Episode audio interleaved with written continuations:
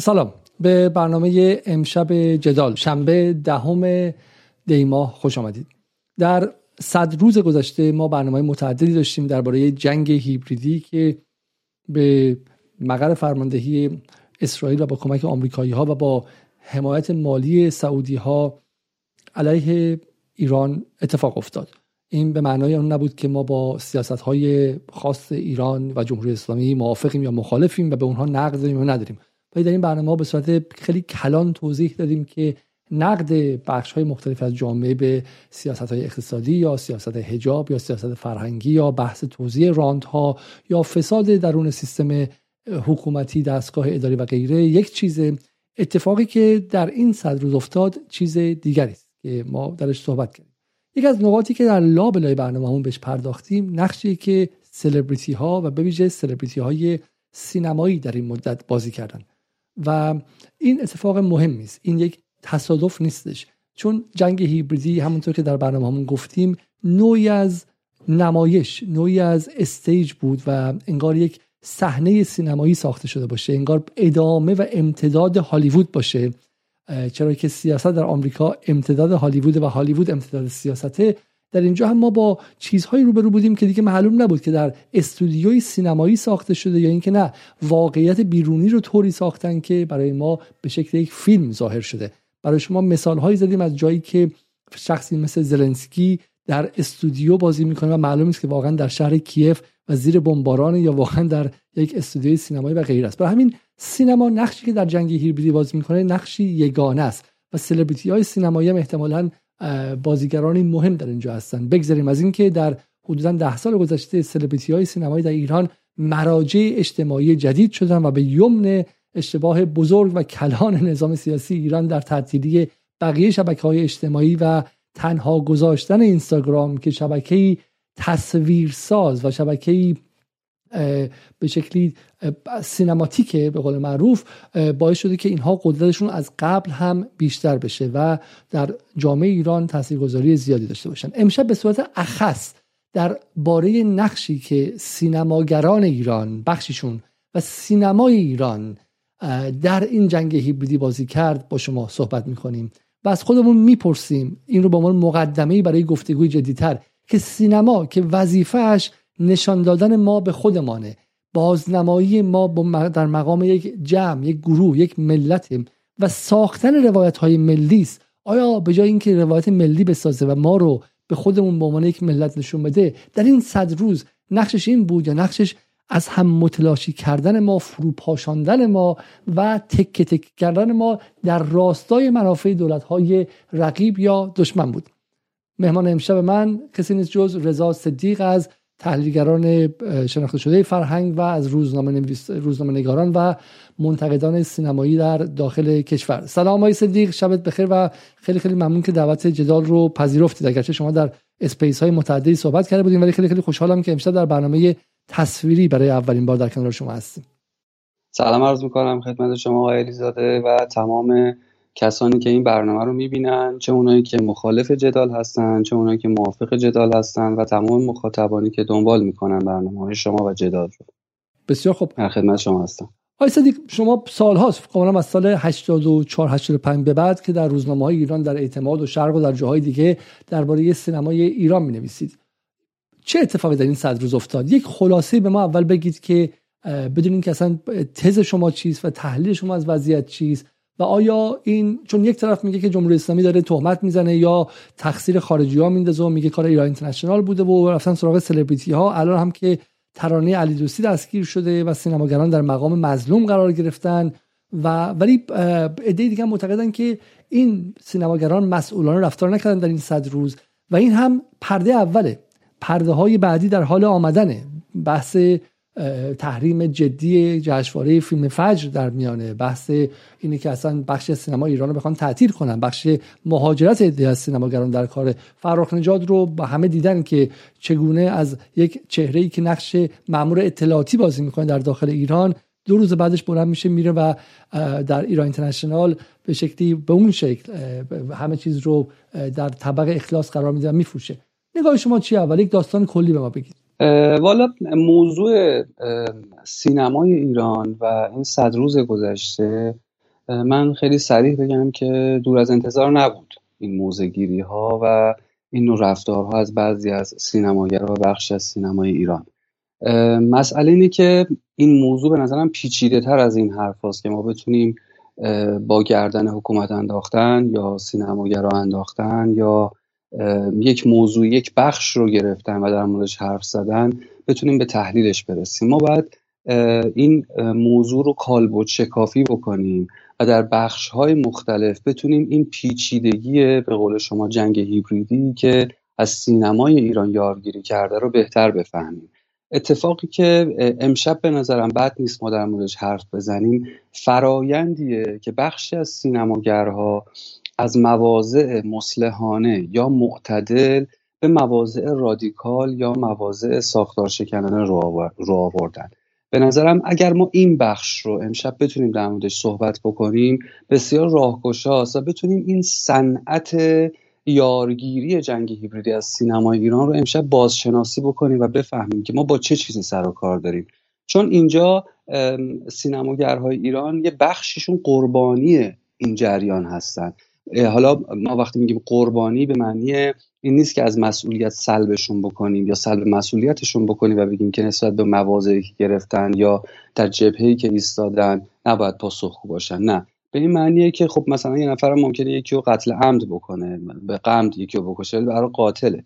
اما بخشی از سینمای ایران و بازیگرها به خصوص بازیگرهای سینمای ایران قربانی جریانی هستن و صنعتی هستند که اون صنعت که صنعت جنگ هیبریدیه و به واسطه رسانه های استعماری داره پیش میره به این نقطه رسیدن که بعضیشون همچین مواضعی بگیرن. چون اگه با خیلیشون اگر صحبت بکنی یعنی چون من این سالها با خیلی از این بازیگرها مصاحبه کردم هشت و داشتم و اگه بشیم باشون حرف بزنی واقعا فکر می‌کنن که کار درستی دارن انجام میدن.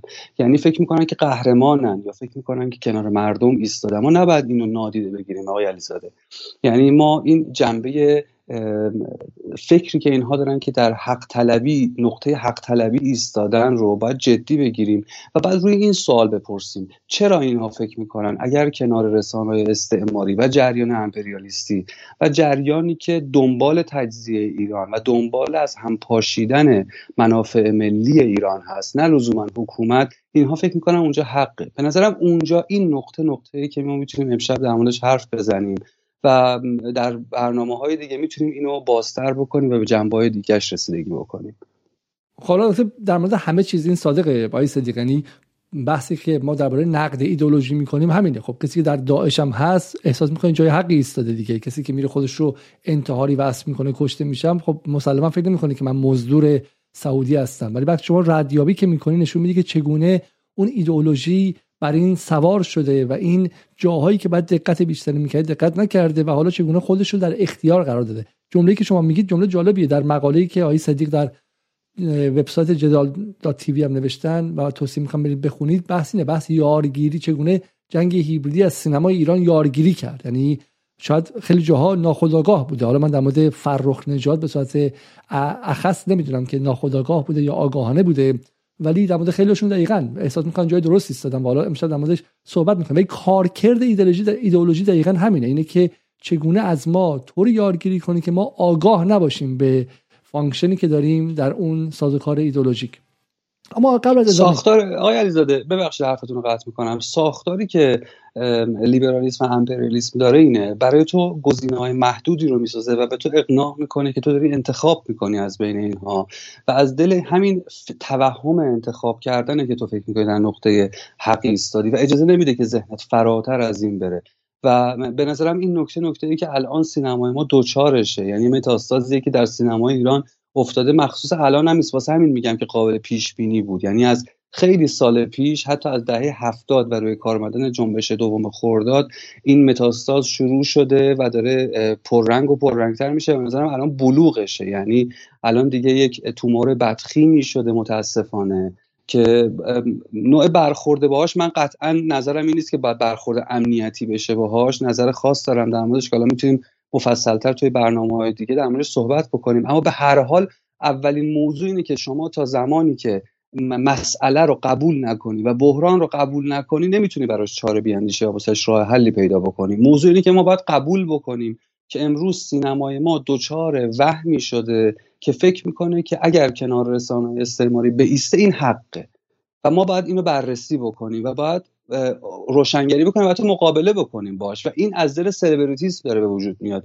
که یکی از منحدترین جریاناتی که ظرف تقریبا 15 سال اخیر به این حد از افراد رسیده و واقعا قصه تاسفباریه در سینمای ایران و جریان جامعه ایرانی. حالا حرفش حرف درستیه ولی از دهه 60 سال این مباحث در ایران مطرح شد و به شکلی ما الان با با قایت یا با انتهای یک منطقی سر کار داریم که به صورت مستتر و به صورت بذر این سالها بود و خیلی آدم داشت حذر می‌دادن. وقتی که شما به شکلی انتهای آرزوت میشه که فلان جشنواره غربی بگه به به و چه چه. در واقع اگر شما یه بچه 20 ساله بشه تو ایران که میری کلاس سینما میری کلاس بازیگری کلاس فیلم سازی کلاس کارگردانی اوج امیال چیست؟ اینه که در پاریس یک روزی کلود لوی فلان بگه که به به این فیلم خوبی بودش. و در جشنواره ونیز مارینو فلان بگه که به به خوب بود. و در انگلیس هم چه می‌دونم رابرت گالوی بگه که فیلم خوبی بود. خب اونا برای چی میگن؟ و تو به اینم آگاه نیستی. به عنوان کسی که در پیرامون قرار گرفتی در جایی که منزوی هستی از دنیای امروز به خاطر تحریم ها سفر نمی‌تونی بری و با خود غرب هم آشنا نیستی با مکانیزم های سلطه‌گری در غرب فکر می‌کنی که اونها هنر تو تحسین کردن. قافل از اینکه سینما هم بخشی از صنعت و بخشی از ایدولوژی کلان قدرته مثل هر جای دیگه. تو ایران شما می‌فهمید که سینما به افق به اوج به سازمان تبلیغات اسلامی به وزارت ارشاد به بیت رهبری به سپاه به اینا وصله. و رابطهش رو با قدرت می‌بینی. و پس از خود نمی‌پرسی که جشنواره لندن هم احتمالا یه رابطه با قدرت کلان جایی به اسم غرب ناتو امپریالیزم غربی نهادهاش باید داشته باشه دیگه. در فرانسه در کن بخاطر فرانسه برای جشنواره هنری داره چون 500 سال امپراتوری بوده نصف آفریقا رو بلعیده بوده. هیچ گربه ای برای رضای خدا که موش نمی‌گیره که. و این سوال رو از خود نمی‌پرسی. فکر می‌کنین که اون جهانه که تو رو تشویق کرده. در حالی که این جهان نیستش این نظام قدرت غربه که تو رو تشویق کرده. بعد بعد که می نگاه می‌کنیم من همین الان داشتم به یک تبلیغ نگاه می‌کنم از فیلم های ایرانیان زنان ایرانی. که سال 57 شروع میشه حالا فیلم های فمینیستی در مورد حقوق زنانه. و یه جایی به بعد میای می‌بینی می‌بینی که این فیلم ها نه توسط کسانی ساخته شده که در غرب در دانشگاه انگلیس در سن مارتین در گلدسمیث در دانشگاه در بازار فرانسه در غرب درس خوندن در غرب زندگی کردن اومدن تو ایران فیلم رو ساختن و رفتن تو غرب پخش کردن. از فیلمایی که تو ایران وجود نداشته این فیلم ها فیلمایی که هستیشون نمایش ایرانیان در مقام حیوانات باغ وحشی برای تماشاچیان غربه. و همون تماشاچیان غرب داوران جشنوارهشون براشون دست می‌زنن کف می‌زنن و و بهشون جایزه میدن. میگن باری کلا تو خیلی خوب این مردم ایران رو در مقام حیواناتی که از پشت شیشه می‌بینی نشون دادی. همون کاری که کنگو با بردگان در بلژیک با بردگان در کنگو می‌کرد. همون گفتاری که میبردن سیاهان رو مثلا نمایششون می‌دادن و و غیره. و دقیقا این سازوکار رو نمی‌فهمن. برای همینه که غرب دیگه در بیرونشون نیست درون خودشون درونی کردن و اصلا برای اونها به عبارتی به عبارتی واقعا برای فهم اینها من میگم حالا از سراغ کیهان و فارس و اینها نمی‌دونم پس سراغ فرانس فانون رفتش و سراغ فهم رابطه به شکلی فرد مستعمر شده مستعمراتی با ارباب استعماری و تو در نهان می‌خوای که ارباب رو ارضا کنی در نهان می‌خوای که اصلا بدونی که بدونی به خود بدونی که بهش آگاه باشی می‌خوای ارباب خوشحال شه حالا شمه از ارباب و سایه از ارباب هم که بی بی سی فارسی و ایران اینترنشنال که در لندن مستقر هستن. ولی اصلش اینه که تو چشمت به اینه که ارباب برات دست بزنه و سکه و جلوت بندازه و تو احساس می‌کنی که تو قایتت به عنوان یک هنرمند یک سینماگر ایرانی به کمال رسیده. این نکته شما گفتین خیلی درسته آقای زاده و به نظرم حتی به قبل دهه 60 برمیگرده و اون جریانی که هوشنگ کاووسی علیه فیلم فارسی رو انداخت. و اون ترجمه موج سینمای فارس سینمای فرانسه در ایران و اینکه کعبه آمال سینمای ایران شد پوز روشنفکری سینمای فرانسه تروفو گودار یا اون جریانی که بهش میگن حالا موج سینمای ایران و بعد از انقلاب همین باز تولید شد. حالا به واسطه خیلی از فیلمسازا مثل مرچوی یا خیلی همسال هم ولی می‌خوام بگم که این این جریان در این 15 سال اخیر یه تغییراتی توش ایجاد شده. ولی این نکته توش واحده که هنوز که هنوز سینمای ایران و فیلمسازای ایرانی به خصوص قشری که دنبال سینمای به اصطلاح روشنفکری یا سینمای مترقی هستن به دنبال تایید جشنواره های غربی هستن. اما اینجا یه نکته وجود داره که اینجا قصه ما شروع میشه آقای علیزاده اگه اجازه بدید من امشب می‌خوام توی برنامه شما چند قصه تعریف بکنم و از دل این نه ده قصه یا ده پرده اتفاقاتی که این اخیر افتاده می‌خوام یک نتیجه گیری بکنم که شاید به فهم بهتری از این فرایند و صنعتی که من بهش میگم صنعت اعتراف گیری اعتراف اجباری از سینمای ایران و بازیگر سینمای ایران حالا به صورت ناخودآگاه ولی به شدت صنعتی داره رخ میده.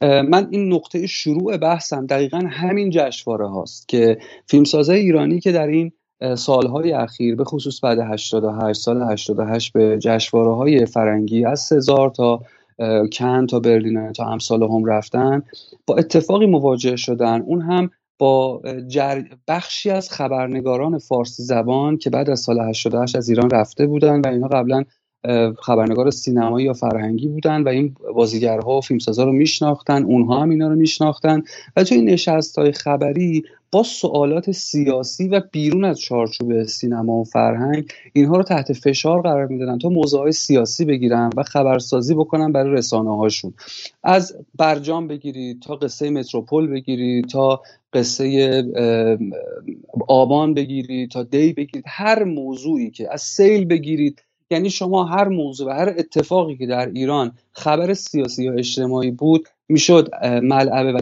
اهرمی برای اینکه از این فیلمسازها و بازیگرها در نشست های خبری که خب از همه رسانه های جهان به زبان های مختلف توی جشنواره بینالمللی حضور دارن و در حضور اونها این سوالا رو بپرسن و اونها رو در شرایطی قرار بدن که به قول معروف سوال جوابهایی بدن که یا با جوابهاشون از دست سوالشون فرار کنن که تحت فشارشون قرار بدن یا اون حرفی که اونها می‌خوان رو بزنن و همون بشه اهرام فشار و خبر توی رسانه هاشون و به قطع و یقین وقتی رسانه های فرنگی و خارجی هم در اون جمع حضور دارن روی همین سرخط توی نشست توی مصاحبه هایی که با این بازیگرها و فیلمساز دارن از همین سوالات می‌پرسن و این خودش میشه جریان. یعنی این خودش میشه یک خبر مهم که در این سالهای اخیر اتفاق افتاده بود و هنوزم میفته اما فرقش چیه؟ یه لحظه پس یه لحظه یه حالا اولا که بودن 553 نفر دارن برنامه رو نگاه می‌کنن در در یوتیوب بودن 150 نفرم در در روبیکا دارن برنامه رو نگاه می‌کنن. برنامه ما امشب زود شروع کردیم چون امشب شب آخر سال سال نو و مجبوریم که زودتر برنامه رو تموم کنیم. ولی قبلش تقاضا می‌کنم برنامه رو لایک کنید تا به دست دوستان دیگه برسه. یک نکته هم فقط بگم یه عده گفته بودن که ما notification رو روشن کردیم و این برامون notification نیومده. من از یوتیوب پرسیدم و گفتن که یه عده از دوستان notification خود اپلیکیشن یوتیوب اگر قطع کنن برای همین حتی اگر برای کانال شما روشن باشه نمیاد. بگم کانال ما هیچ مشکلی نداره. قبل از این من خواستم اینو بگم ولی برای ادامه. آقای صدیق حرف شما حرف خیلی جالبیه. بزنین به مخاطب من اینو برجستش کنم که یادش بمونه.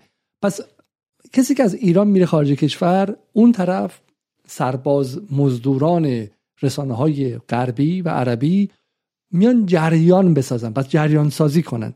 پس واقع اونایی که تو اتاق کنفرانس خبری هستن برای این میان که سوال کنن و شما رو گیر بندازن و شما رو ازتون جریان سازی کنن خبر بکشن بیرون. درسته؟ خب ما اینو در مقابل ورزشکاران ایران دیدیم مقابل تیم ملی فوتبال دیدیم. و شما خیلی امشب می‌خواین در مورد بچه سینمایی حرف بزنید میگه که هر بار که از بازیگران کارگردان و فیلم های ایرانی رفتن بیرون یه فرصتی بود برای ایران اینترنشنال برای بی بی سی برای فرانس 24 برای سی ان و غیره. ادامه بدید.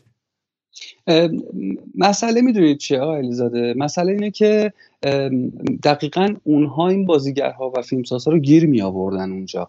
اما نکته اینه که این بازیگرها و فیلمسازها چون این خبرنگارا رو میشناختن سعی می‌کردن رفاقتی حالا بیرون نشستای خبری اینها رو حل و فصل بکنن یا از کنارش بگذرن. و ماجرا اینه که چون قبلا با هم همکار بودن. یعنی بله تو ایران هم دیگه میشناختن. میشناختنشون مصاحبه کردن باشون توی ویژنامه هایی که قبلا تو جشنواره فجر در میومده با هم کار کردن. و خب شناختی بینشون وجود داشته. یعنی به اسم هم دیگر رو ممکنه حتی صدا بکنن خیلی وقتا.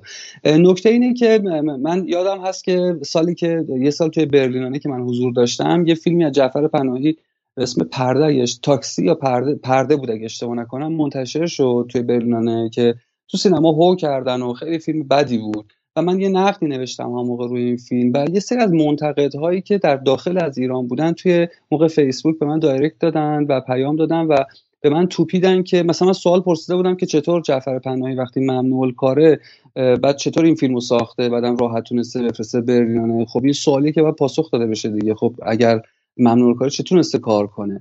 و یکی از اون اشخاص مثلا امیر پوریا بود که الان توی رادیو فردا کار می‌کنه و از منتقدین سینمای ایران بود. و نکته خب امیر پوریا رو می‌شناسن اینها و امیر پوریا خب با اینها ارتباط داشته سالها توی دبیر بوده توی مطبوعات ایران و کار کرده و اینا می‌شناسن. نکته اینه که این ارتباطی که بین این خبرنگارهای رسانه استعماری و سینماگرهایی که در اونجا حضور, حضور پیدا می‌کنن وجود داشت باعث می‌شد خیلی وقتا اینا سعی بکنن که مثلا با تو بمیری من بمیرم مثلا این سالا نپرس این ردش بکنن. اما ماجرا اینه که امروز بعد از این اتفاقاتی که در این صد روز اخیر افتاده و این این خشونت و رادیکالیزه شدن فضا یک همه چیز رو تغییر داده. یعنی دیگه اون حتی اون ارتباط ها هم تغییر پیدا کرده. یعنی اگر یه فیلمسازی یا بازیگری یکی از این خبرنگارها رو میشناخت امروز اون خبرنگار بهش حمله می‌کنه که تو حق نداری موضع وسط بگیری حق نداری سکوت بکنی. و مسئله اینه که و این این ماجرا بست پیدا کرده توی فضای مجازی و اون اون شکل حمله به خبر سینماگرها در نشست های خبری امروز به فضای مجازی کشیده بشه. این پیش درآمد قصه ما برای ورود به طرح موضوع در اصل. اما برای اینکه ما این حمله ها رو بهتر بفهمیم من می‌خوام یه موضوع قصه یادآوری کنم. این قصه اول ماست. چندی ماه پیش پرویز پرستویی و گوهر خیراندیش در به خاطر یه فیلمی به اسم داستان های هزار یک روز ساخته حبیب احمدزاده به لس آنجلس رفتن. و در اون در اون نشست نمایش فیلم به اونها حمله شد و حمله های بسیار عجیب و غریبی نسبت بهشون اتفاق افتاد که من فکر می‌کنم که بعد نیست فیلمش رو ببینیم و یک یادآوری بشه و بعد در موردش صحبت بکنیم که این شکل ترولوار حمله به بازیگری کسی مثل مثلا گوهره خیراندیش یعنی مثلا گوهره خیراندیش واقعا جزو محترمترین بازیگرهای سینمای ایرانه. و همیشه هم مواضعش مشخص بوده. این شکل ترولوال حمله به این پیشکسوت های سینمای ایران رو اگر ما ببینیم بهتر متوجه میشیم که قصه های بعدیمون توی چه فرمتی و توی چه ساختاری داره اتفاق میفته این چه رفتاریه؟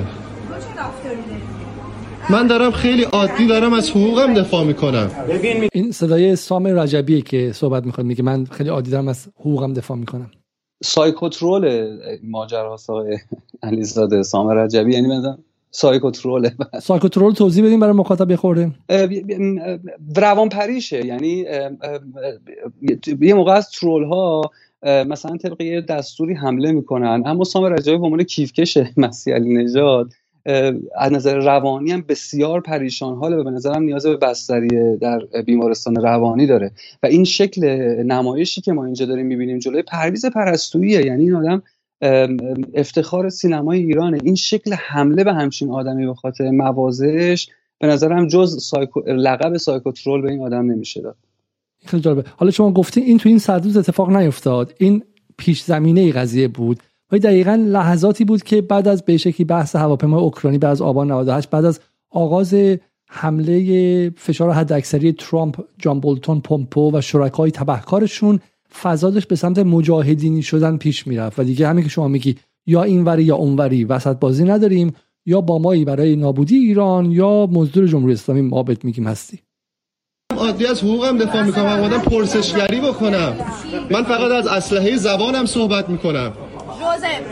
من می‌خوام بدونم که رابطه شما با قاسم سلیمانی ها چی بوده می‌خوام بدونم که رابطه پرویز پرسی با قاسم سلیمانی ها چی بوده چرا از تروریست ها حمایت می‌کنید هرسمنتی نکردم شماها دارید شماها دارید منو هرس می‌کنید شماها دارید منو هرس می‌کنید همه دیدن از اون خطی که بعد میگذشتید گذشته. من از خط گذشتم هر دو. که این رو دارم بیام صحبت کنم. تو نداری. من گفتم آقای پرستی من از شما پرسش دارم می‌خوام بیام بپرسم. چرا از من میترسید؟ چرا از من میترسید بگید. جواب بدید. من می‌خوام بدونم رابطه شما با قاسم سلیمانی چی بوده؟ به تو ربطی نداره. چرا به من ربط نداره؟ سوال 80 میلیون ایرانیه. انسانی حرف نمی‌زنی چرا انسانی حرف نمی‌زنی من کاملا آروم دارم صحبت می‌کنم با شما. اگر من کاملا دارم اجازه بدید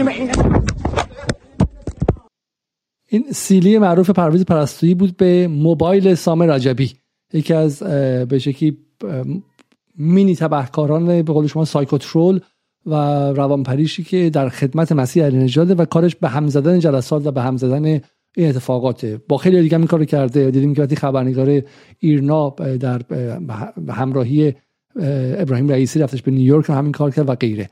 می‌خوام بقیه‌شو ببینیم اینکه نه همین کافی بودش. من به نظرم این حالا ادامهش من می‌تونم در مورد صحبت بکنم. اما نکته خیراندیش هم هستش. بفرمایید. بله خانم خ... اینجا این تیکه خانم خیراندیش میان و بهشون حمله می‌کنن در این تیکه و خیلی غم واقعا این حمله به خانم خیراندیش. ولی حالا ادامهش هم همین موضوعه. چند تا نکته داره این ویدیو. نکته اولش اینه که اینجا استارت در اصل رادیکال شدن فضاست نسبت به سینماگرهای ایرانی. یعنی تو به عنوان بازیگر سینما ایران حق نداری جز آن چیزی که گفته ماست موزگیری داشته باشی. حق نداری طرفدار قاسم سلیمانی باشی. اینجا قاسم چک رو انداخته بودن دیگه. یعنی داشتن قاسم چک به به قول با قاسم چک داشتن جلو می اومدن و اینجا این شکل حمله وار یعنی حمله کردن به یک بازیگر واسه اینکه به زور بخوای ازش می‌خوای چی بکشی؟ می‌خوای مثلا تو تو اون وضعیت می‌خوای از پرویز پرستویی بپرسی که واقعا منتظر جواب منطقی هستی تو اون وضعیت. یه دنبالی که پرویز پرستویی عصبی بکنی که واکنش استریک ازش بگیری که آخر سرم می‌گیری. و من اون موقع توییتی زدم گفتم که این چک پرستویی توی گوش قاسم چک ها بود. خب در گوش گوشی قاسم چک ها بود. و نکته اینه که پرستویی به عنوان کسی که حالا نشون داده در خیلی از مواضعش هم اتفاقا منتقدانه وارد شده نظراتش هم خیلی شفاف گفته. خب توی این زمینه هم نظری داره در مورد یه قهرمان ملی قاسم سلیمانی رو به عنوان قهرمان ملی می‌دونه که ترور شده و موزگیری کرده و ازش طرفداری کرده. حالا اینجا تو باید جواب پس بدی. تو متهمی نسبت به این موضوع. حالا جلوتر که بره توی اون نشست خبری که بعدش وجود داره از اینا می‌پرسن که شما اومدید اینجا در مورد اربعین و اینجور چیزا دارید می‌خوام می‌خوام ببینیم. می‌خوام ببینیم که آره بعد نیست حافظه مخاطب رو تازه کنیم. خانم گوهر خیراندیش هستن. شما می‌دونید که پرویز پرستویی. می‌دونید که پرویز پرستویی از حامیان تروریست قاسم سلیمانیه. من چیزی می‌خوام بگم. میگه شیمانی شیمان شیمان آس شیمان آس و همه ایرانی های مقیم خارج. این مال دو سال پیشه. همون موقع ما میفهمیدیم که سطح تبهکاری اینها به صورت کیفی جهش داشته. ما همون موقع بعد از اینکه اینا با پرویز پرستویی با گوهر خیراندیش این کارو کردن به جای اینکه این ویدیو رو دست به دست کنیم بگیم نگاه کن چه جانورایی نگاه کن یا چقدر حالشون خرابه باید جلوشون وای میستادیم بعد network و شبکه میساختیم وکیل می‌گرفتیم. باید می‌رفتیم سراغ حالا هر امکانی که بود نه اینکه خیلی امکان باشه چون اینا اغلبشون بالاخره حمایت حمایت امنیتی تو کشورهای غربی دارن و پشتشون هم اسرائیل و غیره است. ولی ما اینو که دیدیم شیمان شرم بر من شیمان می شرم من که واقعا هم میفهمیدم که اینا متاستاز دادن. یعنی اینکه الان وای میستن تو خیابونای لندن به نمازگزارانی که از مرکز اسلامی میان بیرون یا تو منچستر الان تازگی های سری آدم هایی که مثلا به کجا به کدوم سازمان وصلن. دوازده روزه که مرکز اسلامی منچستر که یه زن بچه میرن توش دعا می‌خونن رو محاصره کردن دارن حمله می‌کنن بهشون دارن آزارشون میدن و غیره. این رو ما اگر همون موقع فهمیده بودیم که اینا معمولی نیستن اینا مخالفان و منتقدان قبلی جمهوری اسلامی نیستن. اینا منتقدان متاستاز داده جمهوری اسلامی هستن. شاید می‌تونستیم زودتر جلوشون رو بگیریم. نذاشتن. با اینکه من بلیط داشتم نذاشتن برم داخل. برو گم تو بلتو برو گم حامی تروری حامی قاسم چرا چرا نذاشتن خانمه چرا ایشون با اینکه با پرویز پرستویی در با قاسم سلیمانی تروریست دوستن Bro, I'm just talking, bro. Okay, I'm just talking to her. Yeah, okay, I'm here. خانم خیراندیش خانم خیراندیش اینه خانم جبهه کجا بود؟ من دارم میگم این آقا از کیفت خجالت بکش. شما یک این نکته جالبش که خیراندیش میگه که برادر پرویز پرستویی تو جبهه برای شما کشته شد. میگه جبهه چیه؟ خب اصلا نمی‌دونه که داره با کسایی حرف می‌زنه که توی عوالم دیگه ای هستن کلا. خب بعد نکته دیگه آقای علیزاده اینه که تعدادشون همینه ها. یعنی این ضریب گرفتنشون دقیقا اون بازی مجازیه. اینا همین قدم. یعنی شما نگاه کنید دم این سینما یا توی همین سالن چند نفرن اینا. اما صداشون بلنده و به واسطه رسانه های استعماری این صدا ضریب می‌گیره و اکو میشه و میان میگن مردم ایران در فلان به مثلا فلان چیز حمله کردن. خب این خیلی نکته مهمیه. و دقیقا شما درست گفتید. ما ما اشتباه کردیم و این عدم شناخت ما بود که اگر ما این نقطه رو سفت می ایستادیم امروز به این نق... به اینجا نمی رسیدیم که بقیه بازیگرا رو گوشه رینگ بندازن و انقدر بهشون فشار بیارن که شاهد همچین اتفاقاتی باشیم. شما یک ساعت و نیم وسط لس آنجلس تو بورلی هیلز فیلم پخش کردین. همش راجع به اربعین حسین بوده هشت و شعبی بوده. این چیزیه که مردم اینجا به خاطرش آواره شدن مهاجرت کردن. اعتقاد ما شما نمی‌تونیم خب اعتقاد شماست که زندگی ما رو تباه کرده.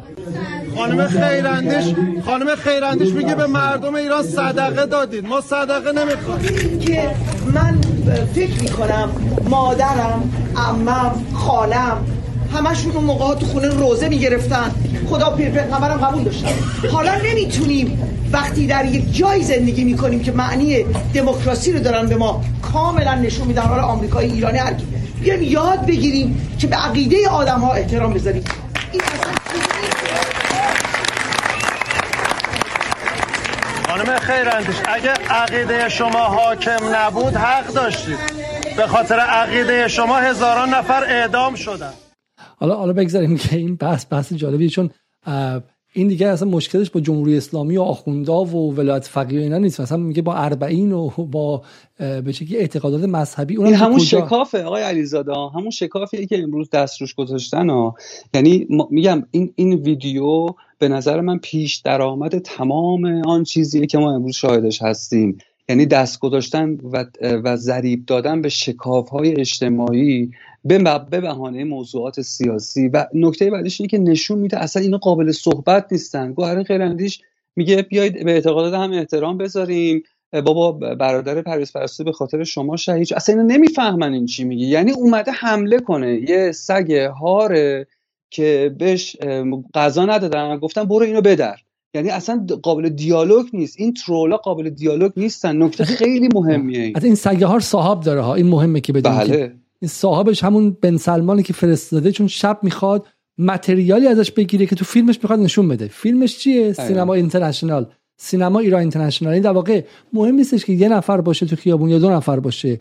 هر چه که بتونه یه ویدیویی درست کنه شب سیما ثابت اونور فرناز قاضیزاده و غیره میگن که بحران در سینما ایران. آیا سینماگران ایران همچنان می‌توانند در جشنواره‌های خارجی حضور داشته باشند؟ تظاهرات ات- ایرانیان مقیم آمریکا و اعتراضشون به حضور گوهر خیراندیش. بعد اون یارو که تو ایران میترسه یکی مثل فراخ نژاد هم فکر می‌کنه که بوی کباب میاد دیگه. آقا خونده دارن میرن. بریم زود رئی- رئیس عوض کنیم. بریم زود کارفرما عوض کنیم و غیره. این فضا میگم خیلی شبیه فضاییه که واقعا یعنی ما باید نگاه اینه. اگه ما نشناسیم این مکا- مکانیزم رو مثل اون روستایی حالا نمی‌خوام توهین کنم مثل مردم عادی قرن 19 میشه قرن 20 میشیم که اولین بار به سینمای برادران لومیر نگاه می‌کردن. وقتی قطار میمد نزدیک همشون مثلا زیر صندلی قایم می‌شدن. چون نمی‌دونستن که این فیلمه. اینم جنگ هیبریدی بخش عمدهش فیلمه. تصویر بازنماییه و شما این نشناسی گمان می‌کنی که واقعی هستی.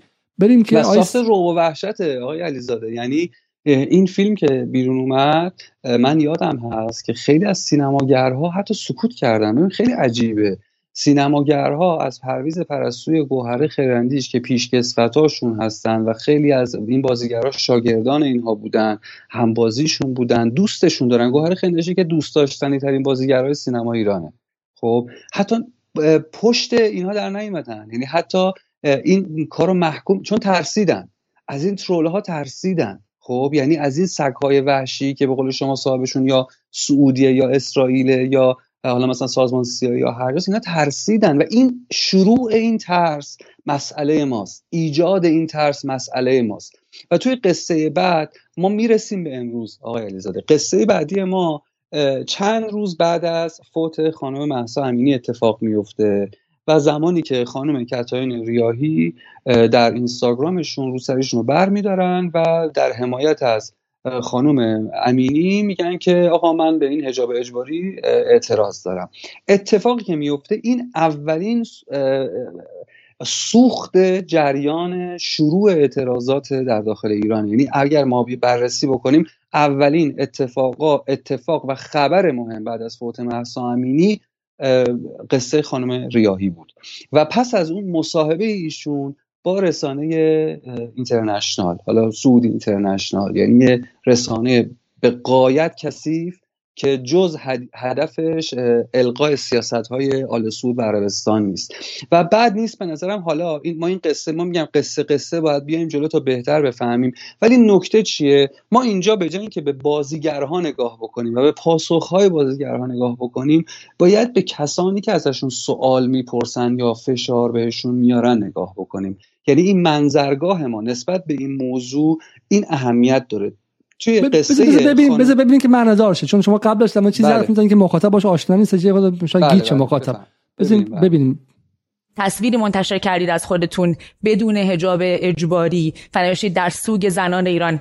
از حالتون برای ما بگید و اینکه چرا این تصمیم رو گرفتید؟ من هیچ وقت با حجاب نبودم و فکر نمی کنم هیچ کسی باور کرده باشه که من هرگز با حجاب بودم. بنابراین من فقط حقیقت رو نشون میدم. این روزتری اجباری رو که از سر برداشتید قطعا برای شما در شرایطی که هستید در کشوری که کار می‌کنید بی هزینه نخواهد بود. اما همونطور که گفتم در شهرتون نوشتین در سوگ زنان ایران. چرا تو این مقطع این تصمیم گرفتین؟ چه احساس خب، این حالا پس این در واقع از می‌خوام. پس این در واقع اولین سوختی که میاد محسا امینی فوت می‌کنه و این مصاحبه تلاش ایران اینترنشنال برای جریان سازی داخل سینما ایرانی که هیزم بیارن و آتش رو هی پرتر و پرتر کنن. دقیقا. و خانم ریاهی هم خب بالاخره ریسک کرده به قول خودش توی اینستاگرامش عکس بیهجاب منتشر کرده و خودش رو توی آتیش انداخته. اما ببینیم که آیا این برای ایران اینترنشنال کافی است یا نه. دارین از ماجرای و فاجعه‌ای که برای مهسا امینی اتفاق افتاده. من امروز انتخاب خودم رو به نمایش گذاشتم. در این سالهایی که فعالیت می‌کردین مطمئنم که فشارهای زیادی بر شما بوده به عنوان یک زن بازیگر. از این فشارها برای ما بگین دقیقا یک زنی که در جامعه ایران بخواد کار کنه بخواد بازیگری بکنه با چه فشارها و چه دشواری های مواجهه؟ از جمله همین حجاب اجباری که بهش اشاره کردیم ببینید من ترجیح همینه که الان اختصاصا راجع به حرفه بازیگری و سینما صحبت نکنم. برای اینکه فشاری که الان وجود داره روی زنها اصلا گسترده تر از فشاریه که روی زنهای بازیگر. من که 20 سال کار نمی کنم و ده سال متاسفانه بابت یک چیزی به نام شوهر من ممنون خروج بودم و به دلایل دیگه هم ممنون خروج بودم. و جالبه میگه که در مورد سینما بگید و میگه بالا من می‌خوام در مورد زنان به کلی بگم و بعدم میگه که من 20 سال الان اصلا کار نمی‌کنم. درسته؟ اصلا من 20 سال تو سینما نیستم. بله. معلوم میشه که اصلا واقعا بازیگر بازنشسته رو رفتن از زیر خاک آوردن و اصلا نقشی نداره. ولی اینا می‌خوان سینما رو بکشن بیرون از کتایون ریاهی. الان دیگه چه چیزی می‌خواد من تهدید کنه بیشتر از این؟ همکاران ما رو می‌گیرن زندانی می‌کنن حبس می‌کنن توبیخ می‌کنن. من فکر می‌کنم دیگه زندانی کردن بیفایده است. برای اینکه ایران تبدیل شده به یک زندان, زندان بزرگ متاسفانه. شما شرایط ایران رو با گوشت و پوستتون لمس می‌کنین. امروز ایران رو کجا می‌بینید؟ فکر می‌کنید که مسیری که پیش روی جامعه ایرانه چه مسیریه؟ من فکر می‌کنم اگر حتی ذره جایی برای صحبت کردن و شنیدن صدای مردم وجود داره باید همه چیز هر انتخابی که مردم دارن به ساده ترین شکل ممکن که همه جای دنیا مرسومه و قبلا هم در ایران اتفاق افتاده به رفراندوم گذاشته بشه. خب تقاضای خانم ریاهی رفراندوم بود در این لحظه. هنوز به بحث انقلاب و انقلابی بودن اینا نرسیده بودیم دیگه. نمی‌رسه. ببینید نکته این این این مصاحبه دو تا نکته مهم داره آقای داده. یکی سوالاتی که بازجو خبرنگار اینترنشنال از خانم ریاهی می‌پرسه و اینکه مدام می‌خواد بحرانی جلوه بده همه چیز رو و می‌خواد که اون شخص رو در موقعیتی قرار بده که مواضع رادیکال بگیره. خب؟ و نکته دوم اینه که خانم ریاهی میگه که من از آسیب صحبت می‌کنه. یعنی خانم ریاهی آسیبی دیده میگه من به خاطر موضوعی به اسم شوهر اگه اشتباه نکنم مضمونی ممنون خروج بودم یا بیکار بودم یا ببینید این این دو تا نکته رو داشته باشیم توی قصه های بعدیمون ما مدام با این موضوع روبروی ما زده یعنی نکته اول نوع فشاری که بازجو خبرنگار روی فرد مورد نظر که اون بازیگره میاره و نکته دوم آسیب هایی که این بازیگرها چه در زندگی شخصی چه در زندگی اجتماعیشون و حرفه‌ایشون از فضای حاکم یا از حالا هر چیزی خوردن از قانون یا هر چیزی این این این شروع ماجرای ماست. یعنی خانم ریاهی چند روز بعد از فوت محسا امینی در اینترنشنال همچین موازی می‌گیرن با فشاری که بازجو خبرنگار اینترنشنال بیاره البته نکته اینه که خانم ریاهی به این دلیل که اولین شخص بودن و خودشون خودشون پرت کردن تو این آتیش به قول معروف نزده میرقصن ها. یعنی تحت فشار قرار نمی‌گیرن. اما در ادامه قصه ها ما باش اشخاصی رو رو میشیم که بازجو خبرنگار چنان بهشون فشار میاره که حتی زیر گریه هم می‌زنن. مثل مهناز افشار. قصه بعدی ما قصه مهناز افشار. اینجا اون حضور ایشون توی تظاهراتی که بیرونش انداختن. خانم افشار خیلی خوش آمدید به خب پس ما به شکلی حضور خانم افشار رو در اول تظاهرات آلمان دیدیم. حالا ویدیو کامل نبود که در واقع تظاهر کننده ها به عنوان مزدور جمهوری اسلامی پرتش می‌کنن بیرون. درسته؟ بله دقیقا. و شبش خانم افشار میره بی بی سی و مصاحبه می‌کنه. با جمال موسوی. بله. البته شما در شبکه های اجتماعی اعلام موضع کردید. امروز هم عکس دیده شد. شما در میان معترضان بودید در آلمان. ولی با رسانه ها در این زمینه خیلی صحبت نمی کردید چطور شد که تصمیم گرفتید موضع خودتون رو شاید واضحتر بیان بکنید با رسانه ها حقیقت اینه که من حدود چهار ساله که خارج از کشور هستم و در گذشته زمانی که ایران بودم معمولا با مردم چشم در چشم حرف می زدم صداشون رو میشنیدم و از نفعات خودم سعی می کردم صدای ما باشم. اما خب امروز فکر می کنم انقدر این شرایط و این غم و اندوه بزرگ شده که باید صداهمون رو بلندتر کنیم تا اونهایی هم که نمی‌خوان بشنون دستاشون رو از روی گوشهاشون بردارن و بشنون. شما با اهالی هنر در ارتباط هستید. چطور شده که این بار هنرمندان بیشتری با اعتراض ها همراهی کردند. این گونه نبودی که نخوان حرف بزنن. ولی خب این شکل بوده که هر کسی اگر خواسته حرفی بزنه و این وظیفه رو عملی کنه به نوعی یا تهدید شده یا به هر حال تاوان مجبور شده بده. و من چون خودم لمسش کردم و امروز از کشورم دورم به خاطر پرونده هایی که برام درست شد به خاطر حرفایی که در رابطه با زندانی های سیاسی کارگران معلمان و همه آدم ها هجاب اختیاری و هر چی که گفتم در ایران زدم امروز اینجا نشستم می‌تونم همکارام رو درک کنم. موج اخیر با جان دادن محسا فقط, من این نکته بگم چون مرز افشار میگم به خاطر حرفایی در کارگران و معلمان و زندانیان سیاسی و بحث حجاب اجباری زدن مجبور شدم بیام از کشور خارج شم و هیچ گونه اشاره به مسائل شخصیش نمی‌کنم فقط من این نکته رو بگم که همسر خانم مهناز افشار آیه رامین بودن که به جرم واردات شیر خشک فاسد و به خطر انداختن جان هزاران کودک ایرانی گمانم به زندان رفتن و به یک آدم راندخار بودن که فرزند آقای محمد علی رامین و بخشی از ماجراها اصلا به اون قضیه مربوط بود. بعدم ایشون آفری گرفتن از برنامه آکادمی گوش کمونم در ایران تالنت بله. ایران تالنت مثلا ایران تالنت مال ام بی سی پرشیا که متعلق به اس ام آر یا شرکت رسانه‌ای دولت پادشاهی عربستان سعودی و به اون شد که خارج شدن. برای همین ایشون چه گوارا نبودن و قهرمان سیاسی نبودن. ایشون بخشی از سازمان رانت جمهوری اسلامی بودن. و به خاطر اینکه شبیه گوگوشم بود اصلا وارد سینما شد. یعنی این نکته هم باید در نظر داشت. شما خودتون زمانی هجاب بر سر داشتید مثل خیلی از هنرمندانی که بعضی از اونها این روزها کشف هجاب کردن و حتی در ایران هم در ملع عام حاضر شدن. از, از تجربه خودتون بگید کی شما با به کمپین مبارزه یا مخالفت با حجاب اجباری پیوستید؟ وقتی که مجبور به این مهاجرت شدم من در یک برنامه بیشتر شرکت نکردم که همون برنامه گات تلنت بود. و اونجا برام سخت بود برداشتنش. اجازه بدین اعتراف کنم. فکر می‌کردم برداشتن اون اون یه تیکه پارچه من رو بیوطن می‌کنه.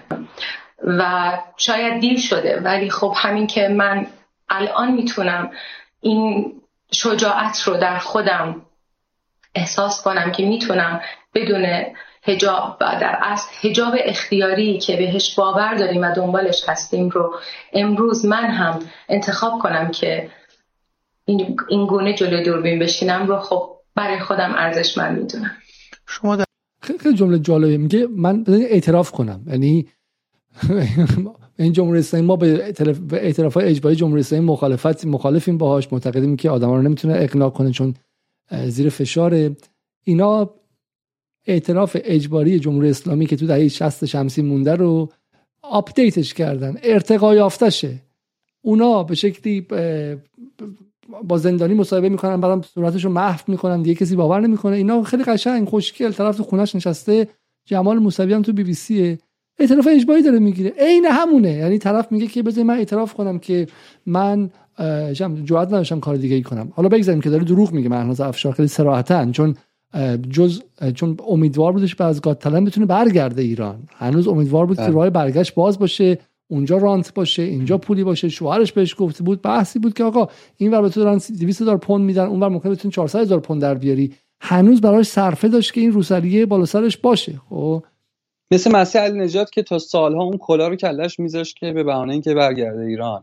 و نکته بعد این که آقای علیزاده تته پته کردن و این سر در رفتن جمله بندی این, این به نظرم این اصلا این از نظر روانشناسی کاملا قابل بررسیه. این این شکل دیالوگ گفتن که فعل و فاعل و مستر و همه چی به هم میریزه. از شدت فشاری که این رسانه داره روی این شخص میاره. یعنی به یه جای میرسونتش. حالا در ادامه که خیلی این بیشتر هم میشه اگه حالا می‌بینیم. ولی به یه جایی میرسونتش که با یه حالت شرم و بغض سرش رو پایین میندازه و میگه اصلا بذارید من اعتراف بکنم. من فکر می‌کردم این روسری بی وطنم می‌کنه. می‌دونی؟ یعنی اصلا بحث وطن رو میاره وسط و اصلا یه حرفای عجیب و بی سر و ته یعنی این جمله بندی بی سر و ته به نظر من نشان دهنده گسیختگی روان این شخص توی اون لحظه‌ای که داره مصاحبه می‌کنه. آیل زاده خیلی مهمه این.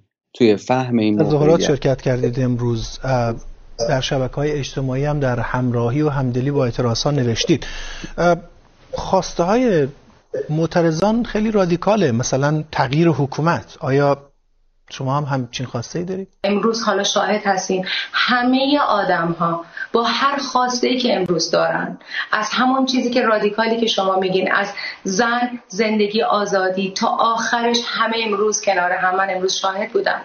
کنار هم بودن و داشتن فریاد می‌زدن که شاید این حاکمین گوشهاشون رو باز کنن و صدای اونها رو بشنوند من امروز شاهد بودم این همدلی رو و بسیار افتخار کردم به هموطنم در امروز در خیابانهای دوسلدورف وقتی میگید که شاید گوشهاشون رو باز کنن یعنی منظورتون این هست که هنوز راه حلی می‌بینید نیروی هست که بتونه اوضاع رو کنترل کنه؟ حاکمین اگر وقت داشتند که صادقانه صدای مردم رو بشنون و عملکردهای خودشون رو در همه این سالها مرور کنن امروز قطعا یه نه محکم به عملکردهای خودشون می‌گفتن گفتین حاکمین. آیا می‌تونید اسم شخص خاصی رو ببرید میگه گفتین حاکمین. ول نمی‌کنه. آیا می‌تونید اسم شخص خاصی رو ببرید؟ یعنی اسم آقای خامنه‌ای می‌خواد. معناز افشار اومده اینجا. یعنی عجیبه واقعا. ول نمی‌کنه. یعنی تا تا نگه مثلا آقای خامنه ای ولش نمی‌کنه. یعنی با چوب افتاده دنبالش. میگه که بگو ببینم. کی اون اون کیه؟ اون اونی که داری میگی کیه؟ یعنی تو راه می‌بینی باز؟ اه؟ نه می‌دونی. یعنی یعنی صبحش توی تظاهرات افتادن با چوب دنبالش. الان تو بی بی سی جمال موسوی با چوب افتاده دنبالش. میگه بگو ببینم کیه اونی که تو میگی. عجیبه واقعا این شکل رفتار. من, من این ویدیو رو توصیه می‌کنم به علی رزوانی به آمن سادا زبیح پور به بچه های 23 به شبکه صدا و سیما. بیان ببینیم بیا اعتراف اجباری گرفتن اینجوریه. اینجوری اعتراف اجباری میگه نه اینکه برین تو زندان با طرف عکس رو محو کنید به این قشنگی جمال موسوی یعنی اون چیزی که 23 می‌خواد انجام بده و نمی‌تونه انجام بده. اسم این هست اعتراف اجباری. حالا جالبه که صبح این بنده خدا رفته. یه دو تکون بده در عضو می‌خوام اینجوری میگم ولی رفته در تظاهرات آزادی خواهانه. یه چه می‌دونم زن زندگی آزادی بگه یه عکسی بگیره اونجا. هم توی پگاه آهنگرانی رفتش و غیره که بگه منم با شما منم با مردمم. و اون مردم مردم سامرجبی مردمی که به قول شما چه می‌دونم باید به شکلی تحت درمان قرار بگیره اون مردم بهش حمله کردن و با فوش و لگد انداختنش بیرون مردم. بعد شب گفتی که من میرم از یه جایی من بالاخره از در بیرونم کنم از دروازه میام تو دوباره. از دروازه بی بی سی میام و به مردم میپیوندم که باز ببینن که من فردا انقلاب شه اینا می‌خوام پرونده شوهرمو در بیارم شیر خشک فاسد پولی که از فلان سازمان تبلیغاتی گرفتم از این ورچم از فلان نیروی امنیتی برای فلان فیلم پول گرفتم. و من بخش سینما ایران بودم. داشتم می‌گرفتم و میخوردم و وضعم خوب بوده خب. و احتمالا حتی رفتن من برای گاد تالنت با یه مجوزی بوده چیزی بوده. یعنی قرار نبوده که من کلا برم. و برای همین بذار برم که یه پام اینجا بذارم برای بعد از انقلاب. و اومده خبرنگار بی بی سی میگه مگه مفته؟ مگه این خبراست؟ ما خودمون حالا کجا بودی؟ چرا تا الان مصاحبه نکردی؟ چی شده الان اومدی؟ حالا اومدی جواب پس بده. بگو ببینم این چیه اون چیه؟ بعد اون نوع فرم نشستن جمال موسوی که دستشو گذاشته زیر چونش یه حالت از بالا به پایین داره نگاه بعد جالب آقا زده همین بازیگرا همین بازیگرها تمام روزنامه نگاران سینمایی در داخل ایران می‌تونن شهادت بدن نسبت به این موضوع که همین خانوم و امثال هم و تمام اشخاصی که حالا بعد از این اسمشون میاد تا قصه آشنا می‌بینیم وقتی با روزنامه های روزنامه نگارهای داخلی یه مصاحبه می‌خواستن بکنن چگونه با تحقیر و تخریب باشون رفتار می‌کنن؟ اون فایل صوتی که لیلا حاتمی در اومده بود چند سال پیش که توهین کرده بود با چوب افتاده بود دنبال اون خبرنگار و فش خارمادر داده بود هنوز هست توی فضای مجازی. یعنی اون شکل برخوردی که اینها با خبرنگاری که در داخل داشتن مقایسه کنید با این حالت زلالتی که نشسته جلو جمال موسوی خب؟ و اینها بعد از اینکه مصاحبه می‌کردن باید سه بار چهار بار پنج بار این مصاحبه رو چک می‌کردن و واسه یه عکسی که می‌خواستن بندازن که تو اون مصاحبه کار بشه دهن اون عکاس یا هر کسی که اون خواستن سرویس می‌کردن. یعنی اصلا تعارفی نداشتن. و همین آدم با این هیبت نشسته توی بی بی سی و جمال موسوی با چوب افتاده دنبالش و اومده نشسته بگه من اعتراف می‌کنم. حالا ببخشید من این کارو می‌کنم. من اون کار این زلالتی که ما داریم می‌بینیم از همون ترسی که در مورد صحبت کردیم ما یعنی اینها در این در اینا در یک موقعیتی قرار میدن که راهی جز قبول کردن این زلالت و این نوع موقعیت و این صحبت ها ندارن آقای علیزاده. چون اینا توی ایران همشون واسه خودشون در برج آجشون نشستن و از بالا به پایین با تمام مردم حالا این خانم میگه خبرنگاران و بازیگران من یه مباحثه با ایشون داشتم توی فضای توییتری. شما یادتون هست چندین سال پیش در مورد صحبت که در مورد فعالیت های اجتماعی داشت که یه بیانیه خیلی یه جوابیه خیلی بلند داد نسبت به مواضعی که داشت. خب من لیبرالم و فلان این حرفا. می‌خوام بگم یعنی همون موقع مواضعی که داشت می‌گرفت توی همین زمین بود. یعنی می‌خواست خودش رو به همین جریان بپیوندونه. بپیونده به این جریان. و الان که رفته اونجا حالا باید با چوب جمال موسوی روبرو بشه. بشین اینجا ببینم چی می‌خوای بگی. اون شخص اول کیه؟ مدیر کیه؟ تا حالا کجا بودی؟ چرا روسری تو دیر برداشتی؟ چرا تو زودتر موز می‌خوان انقلاب بکنن حکومت عوض بکنن؟ تو گوش شنوا ما با وضعیت عجیب و غریب پیچیده واقعا مسخره رو به هستیم آقای زاده یعنی دیدن این فیلم ها اگر واقعا ما نفهمیم که این خبرنگار داره چیکار می‌کنه با این بازیگر واقعا می‌دونی یعنی فهم این موقعیت بسیار اهمیت داره که داره با این بازیگر چیکار می‌کنه. و می‌خواد از زیر زبونش بکشه. یعنی تو باید بگی باید بگی با کی مشکل داری. باید باید برانداز باشی. تو نمی‌تونی بگی گوش شنوا. گوش شنوا یعنی چی؟ مثل همون که سامر رجبی با دوربین افتاده بود دنبال پرویز پرستویی یا اون برخوردی که با گوهر خیراندیش داشتن خب؟ یا از همون جنس. حالا ما ادامه ویدیو رو ببینیم. من این نکته رو بگم. این نکته خیلی مهم اینه که حالا چون اصطلاحی کاری چیزی شما بهش اشاره می‌کنین میگین که این زلالت و غیر و اینها.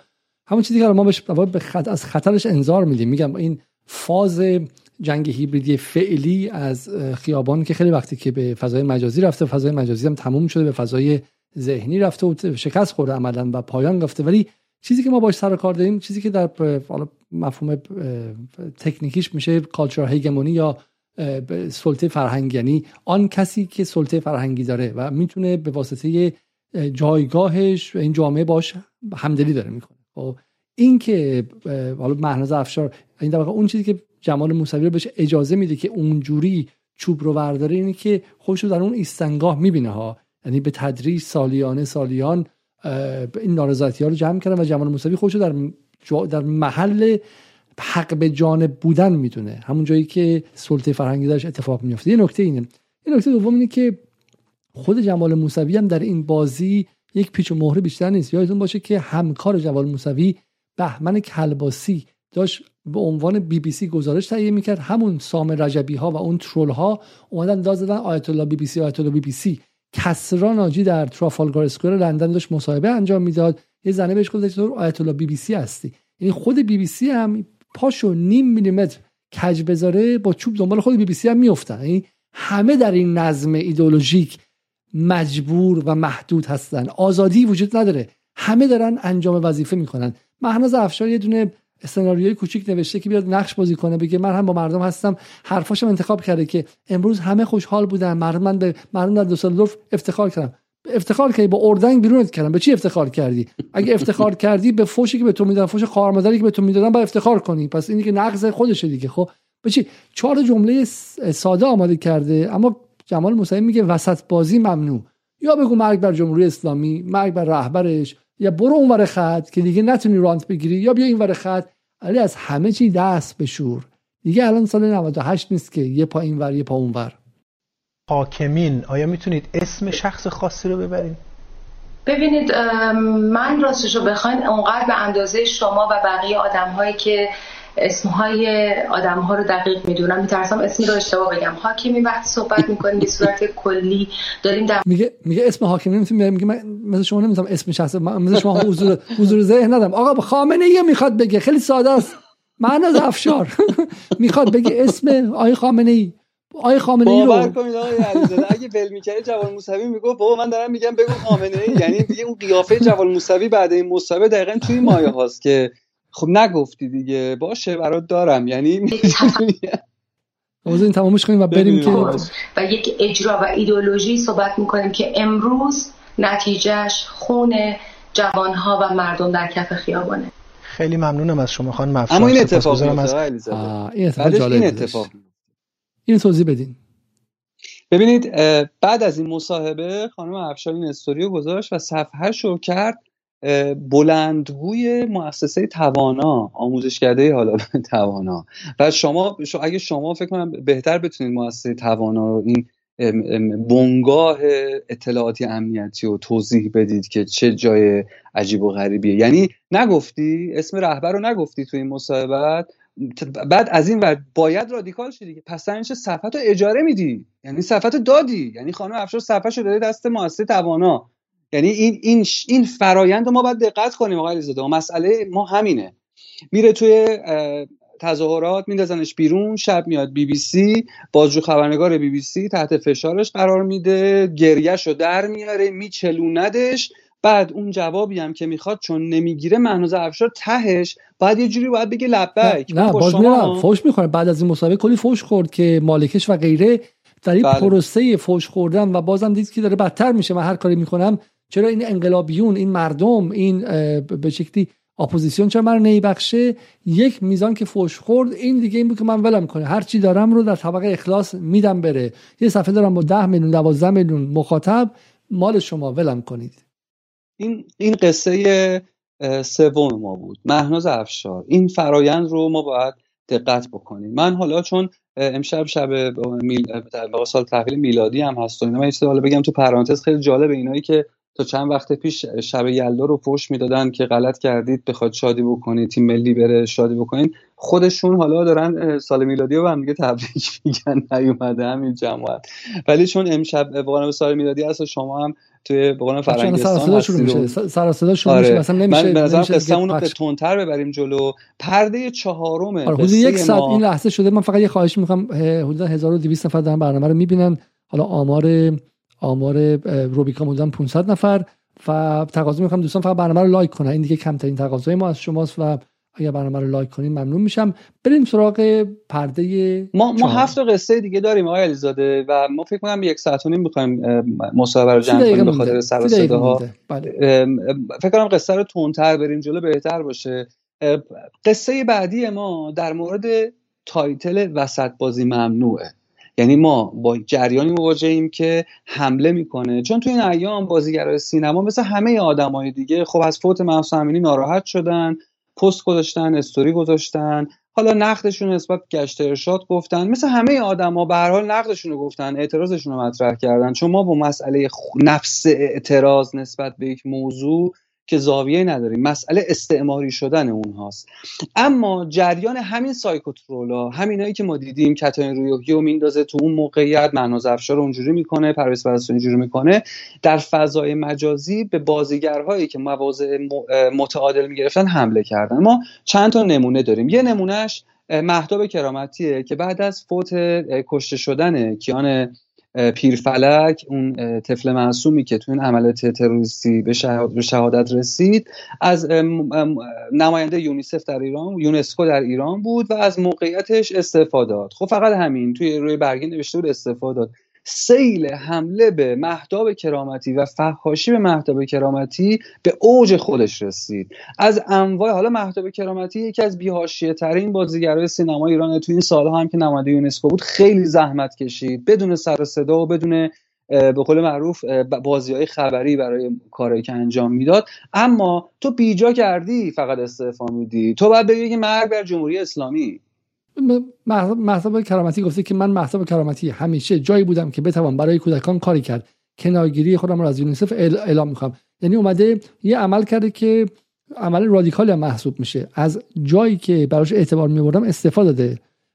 ولی جوابش چیه خانم کرامتی؟ نام و سکوت شما در قبال کشتار کودکان در روزها ماهای گذشته در تاریخ ایران ماندگار خواهد شد. سکوت شما حمایت از ظلم و ظالم بود. شما در این جنایت شریک هستید. میگه با من که از یونیسف خفه شو. تو تو استعفا چیه؟ باید فوش بدیم. فقط مرگ بر جمهوری اسلامی.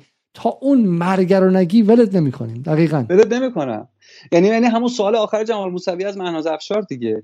مورد بعدی امیر جدیدی بود.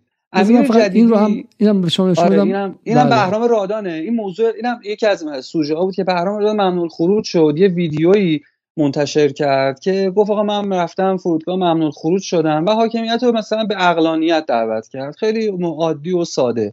و حالا پسر جعفر پناهی که توی یه استوری که حالا الان فکر می‌کنم ندارید شما اون رو توی استوری چون خیلی رکیک بود ما نذاشتیمش توی کنداکتور که با الفاظ رکیک به بهرام رادان فوش میده و میگه تو مثلا تو کی هستی و فلان یه سری حرفای رکیک می‌زنه. و بهرام رادان حمله حمله میشه که بهرام حرفی به درد بخور بزن. بهرام چیزی که مردم سالیان ساله دارن لمسش می‌کنن گزارش نکن. بهرام موج سواری نکن. بهرام شرف داشته. بهرام خیلی دارم خودم کنترل می‌کنم. یعنی بعد از این خودم دارم کنترل می‌کنم فوشای کافتار و کشتار و این حرفاست احتمالاً این از پسر پناهی که فیلمش الان داره تو غرب پخش میشه. یعنی فیلم ساز خودشم بله بله بله.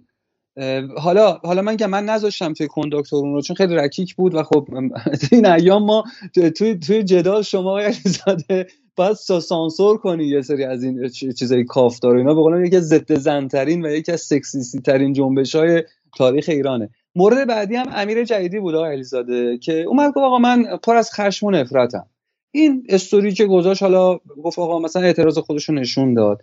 و چی شد؟ توی فضای توییتر و توی فضای مجازی حمله شد به اینکه آها تو فیلم روز صفر رو بازی کردی نه نقش امنیتی تو فلان فیلم رو بازی کردی تو حق نداری انقدر تو تو امنیتی. نکته اینه که برچسب زنی یعنی تو امنیتی تو باجخوری تو همدست جنایتکاری تو دست خونشویی تو دستت و, و نکته این اینم یه مثال دیگه بود. مثال دیگه این بود که هومن سیدی لیلا حاتمی و محسن تنابنده رفتن جشنواره. خب رفتن توی که این جشنواره که از خاطرم رفت الان متاسفانه اسم جشنواره رو تو همین صد روز اخیر.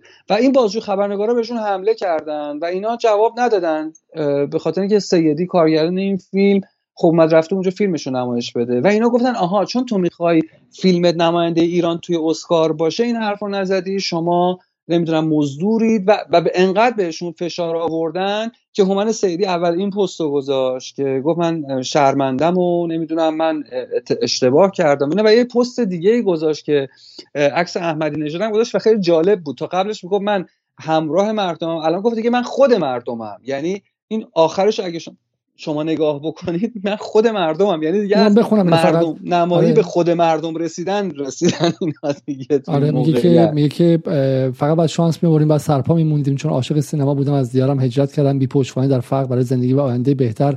اما افسردگی امانم رو بریده بود. دهه چهارم نسل سوخته. فیلم ساختم من شدم نقش شدم. اما کوتاه نیومدم. خداوند مرا در آغوش کشید. در کودکی و کودکی هدیه داد که تمامیت زندگی را در آن خلاصه می‌کردم. من از خود گذاشتم از روزگاری که برای من و امثال من ساختید. اما از آینده دخترم نخواهم گذشت. از آینده دختران و پسران این سرزمین نخواهم گذشت. ما نسل سوخته خطاهای شما هستیم. اکنون که در دهه پنجم زندگی هستم به صراحت اعلام می‌کنم سهم من زندگی بیشتر از کیان دیگر و کودکان نیست. قبلا اعلام کرده بودم کنار مردمم الان اعلام می‌کنم خود مردمم. اما مردم. آیا این کافی بود؟ آره خود مردمم. آره. هومن سیدی هم رفته گشته آره ولی امیر فرشاد ابراهیمی آره این که اصلا دیگه این اصلا یکی از این هم یکی از سایکوترول قدیمیه. یعنی اینکه موضوعی که موضوعی که هستش اینه دیگه. موضوع اینه که به باز هم به رغم اینکه هومن سیدی همه چی رو اعتراف می‌کنه امیر فرشاد ابراهیمی میگه هومن سیدی هم رفته گشته دیده فوش دادن به کی؟ عواقب نداره به همون فوش داده. الان موضوع حمایت تو از انتخابات رئیسی نیست. داستان چیز دیگه است و موضوع قتل حکومتی مهسا امینیه. نمی‌خوای محکوم کنی؟ سکوت رو که بلدی. خط کشی ببینید اینها دارن خط کشی می‌کنن. در سیاست هر کسی باید بیاد برای هدف خودش خط کشی کنه. و اپوزیسیون اینقدر خوب داره خط کشی می‌کنه. و این سینماگران میفتن اونور خط. میگه آقا بعد بیا به خامنه ای فوش بدی. بعد بیا به جمهوری اسلامی فوش بدی. وسط به رئیسی فوش دادن کافی نیستش. ادا در نیار. ادای چه می‌دونم اپوزیسیون بودن در نیار. اینجا دیگه حتی حسن آقامیری بودن هم کافی نیست. باید تای خط چی؟ مرگ بر جمهوری سام رجبی باشی کاملا. یعنی سام رجبی قبوله توی این فرآیند یعنی مثلا الان هومن سیدی که رفت توی اون جشنواره موزه نگرفت اینجا موزه گرفته تو باید تا تهش بری. حالا بعدش هم محسن تنابنده است دیگه. یعنی اینها توی اونجا موزه نگرفتن. تحت فشار ترول ها قرار گرفتن و با مردم نمایی. آقای علیزاده این هم جز اون کلید واژه‌ای که ما باید روش تاکید بکنیم. در فضای مجازی هر بازیگری که در فضای مجازی فعال بود تعمه این جریان بود. به واسطه مردم نمای ترول ها یعنی گفتن ما مردمیم حمله کردن به اینها و اینها رو مجبور به موزگیری کردن که این دیگه این این تو این دیگه پست آقای تنابنده دیگه ته چرک بود دیگه که توی هالووین 151 نفر توی سئول کشته شدن. بعد میگه که کاش که ما هم تو خوشی کشته می‌شدیم. یعنی شعور سیاسی در حد جلبک یعنی من نمی‌دونم واقعا در نمی‌دونم چه چیزی میشه گفت. حتی اگر فشار ترول ها رود باشه می‌تونی مثل هومن سیدی لاقل قصه بگی. تاش بگی من خود مردمم نه دیگه. در این حد. ولی نکته الان موزگیری اینا نیست. نکته اینه که ترول هایی که به اینا حمله می‌کنن به واسطه مردم نمایی می‌خوان این رو هل بدن. یواش یواش باید هل بخوری. بری اون بری اون ور یعنی باید بری ته خط وایسی. و این قصه چهارم ما بود که وسط بازی نه. یعنی اینا این وسط بازیه رو قبول نمی‌کنن. دیگه تو نمی‌تونی موزه بگیری مسلحانه باید حتما مثل هیچکس بیای طرز تهیه کوکتل مولوتوف یاد بدی. باید مثل بقیهشون باید بیا جنگ شهری یاد بدی. اومدی واسه من عکس روحانی خط می‌زنی. غلط کردی عکس روحانی خط می‌زنی. و این نکته مردم نمایی بود. توی قصه چهارم ما مسئله مردم نمایی و فشار ترول ها بر بازیگران متعادل و مواضعشون مواجه هستیم. اما قصه پنجم ما چیه؟ آقای علیزاده. قصه پنجم ما خانم ترانه علی دوستیه خانم ترانه علی دوستی خب توی این سالهای گذشته به واسطه فعالیت هایی که داشتن خیلی علاقمند بودن نسبت به اینکه خودشون رو به عنوان یک اکتیویست مسائل سیاسی اجتماعی نمایش بدن. مثل مصاحبهشون با خانم شهیندخت مولاوردی یا اون قصه تتوی روی دستشون به عنوان فمینیسم یا از این دست موضوعات. اما خانم علوسی هیچ وقت در مورد همکاریشون با آقای محمد امامی متهم اختلاس صندوق فرهنگیان هیچ وقت موضع نگرفتن و اتفاقا توی فضای مجازی و توی توییتر من یه بار چون ایشون منو میشناختم اون خبرنگار و قبلا هم باش مصاحبه داشتم به ایشون من گفتم خب چرا خانم به خاطر منافع شخصی شما چرا موضع نمی‌گیرید؟ و مثلا منو بلاک کردن و هیچ جوابی ندادن و تا امروز هم هیچ موضعی نگرفتن. و نکته اینه که اما نسبت به موضوعات سیاسی حساسیت های خودشون رو همیشه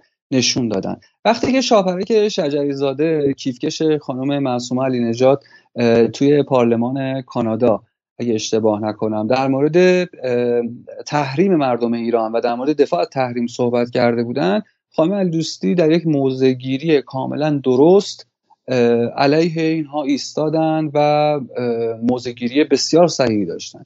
معصوم علی نژاد جملاتی که نسبت به ترن میگه خیلی جالبه. با این کار داریم چون می‌خوایم این این فهم این موزگیری این این چون خانم علی نژاد از یه یه این مال 11 دسامبر 2018 اون بالاش نوشته یعنی 22 آذر سال 90 و 97 21 آذر سال 97 ترانه علیدوسی میگه ما اولین زنی که دیمای 96 روسری از سر برداشت و در خیابان انقلاب تهران بالای دکل رفت ویدا موحد بود که مثل میلیون ها خواهر دیگرش در همین کشور فقط آزادی فردیش رو می‌خواست. برای همین دنیا رو تکان داد. تو اما خانم شجری زاده برای چنین مبارزه زیاد کوچکی. شجری زاده اون موقع از کشور خارج شده بود رفته به الوین کاتلر و علی نژاد پیوسته بود در کانادا و تقاضای تحریم کرده بود. مسیح علی در جوابش میگه ترانه دوستی تو دوست مردمی که زیر پای حکومت له می‌شوند نیستی.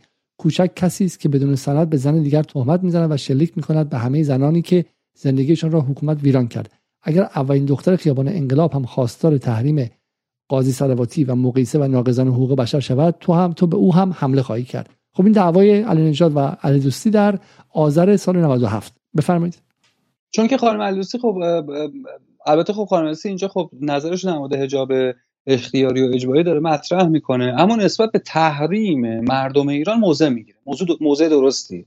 یعنی من موضع روی منافع ملیه. اینجا جزء حالا با تمام اختلاف نظرهایی که سر موضوعات مختلف ما خانم علوسی داریم اما این موضعگیری درستی اما همین خانم معصوم علی نژاد زمانی که اینجوری که اینجوری حمله می‌کنه به ترانه زمانی که ترانه اون عکس بدون حجاب رو میندازه و ژنژیان آزادی و دستش می‌گیره که در کنار مردمم. توییتی که می‌زنه خیلی جالبه. یعنی اون اون این, این حالا میگه تو مردمی.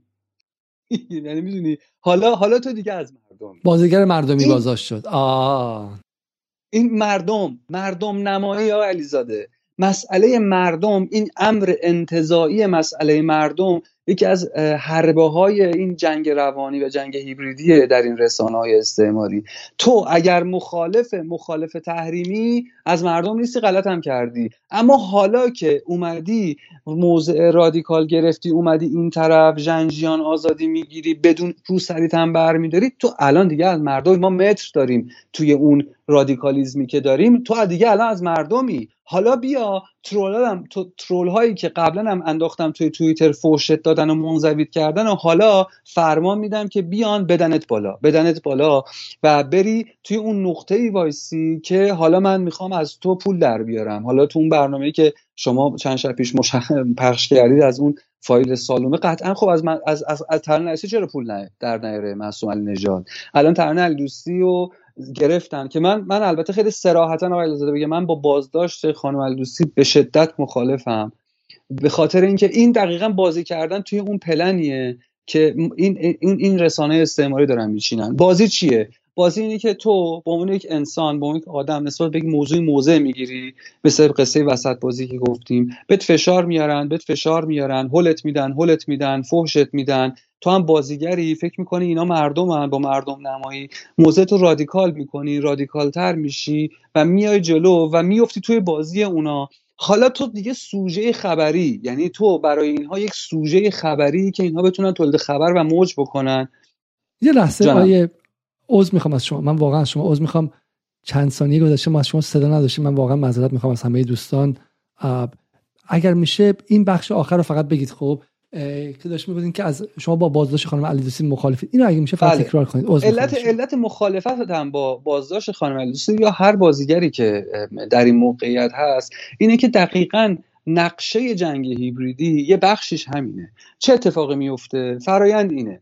تو به عنوان بازیگر هر کسی که هستی یه follower داری یا هر کسی که هستی موضع گیری می‌کنی. مهسا امینی فوت کرده موضع گیری می‌کنی و ابراز ناراحتی می‌کنی. از رفتار گشت ارشاد یا نقد می‌کنی حجاب اجباری یا حجاب یا طرفدار حجاب اختیاری هستی یا هرچی troll های فضای مجازی به تو حمله می‌کنن. و تو رو رادیکال می‌کنن. و تو چون فکر می‌کنی اینا مردمن اینا به مردم نمایی میان و در صحبت کردیم که مردم نمایی چگونه اتفاق میفته و تو به تو فشار میارن و تو به مرور رادیکال و رادیکال تر میشی که فکر می‌کنی در کنار مردمی دیگه حق خواهی می‌خوای بکنی دیگه عدالت طلبی.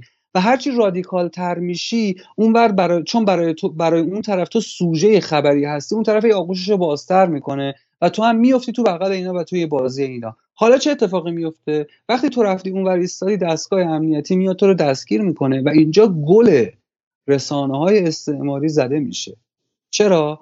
چون دقیقا بعد از همین بازداشت خانم علی دوستی از رئیس جشنواره کم بگیر تا اسکار بگیر تا برلیناله بگیر همه اینا یعنی یک جریان بین المللی ساخت بین المللی ساخته میشه که حالا اینها روش سوار میشن مگه حالا ول می‌کنن؟ یعنی این جریان انقدر ادامه پیدا می‌کنه که ضررش بیشتر از سودشه. یعنی مثلا الان خانم علیدوستی حجابش رو برداشت همچین کاری کرد. خب من نمی‌دونم من بلد نیستم چه کاری میشه با ایشون کرد که مثلا حالا دستگاه قانونی و امنیتی. اما اینو می‌دونم که گرفتن ایشون و بازداشت ایشون به این شکل بازیه که اون طرف سودش رو بسیار خوب خواهد برد و جریان روانی که در فضای فرنگی ایجاد می‌کنه و در فضای رسانه انگلیسی زبان ایجاد می‌کنه سنگین خواهد بود و بردش امثال معصوم علی نجات خواهند برد. این هم پرده پنجم ما و پرده خانم پرده قصه خانم ترنلوستی.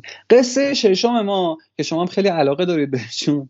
قصه آقای فراخ نژاد هزار دلاریه که شما تو این چند سال هم به قول معروف موضوعشون رو مطرح کردید. اما ما با این موضوعاتی که حالا چه اتفاقی افتاد کار نداریم. من می‌خوام به عنوان شاهد مثال نوع مصاحبه بازجو خبرنگار اینترنشنال رو با آقای فرخ نژاد ببینیم و نوع طرح ها و دست و پا زدن فرخ نژادی که در ایران برای مصاحبه با خبرنگار ایرانی با تندی و بیادبی همیشه برخورد می‌کرد. ببینیم چطور جلوی بازجو خبرنگار اینترنشنال با سر کج نشسته و داره دست و پا می‌زنه که خودش رو تبرئه بکنه. شیر خانه و در واقع موش بیرون. فقط حدود ده دقیقه بیشتر به کل برنامه نمونده و باید برنامه رو جمع کنیم. یک ساعت و 20 دقیقه از برنامه گذشته. آقای صدیق خب یه مقدار متمرکز شیم که بتونیم برنامه رو به پایان برسونیم.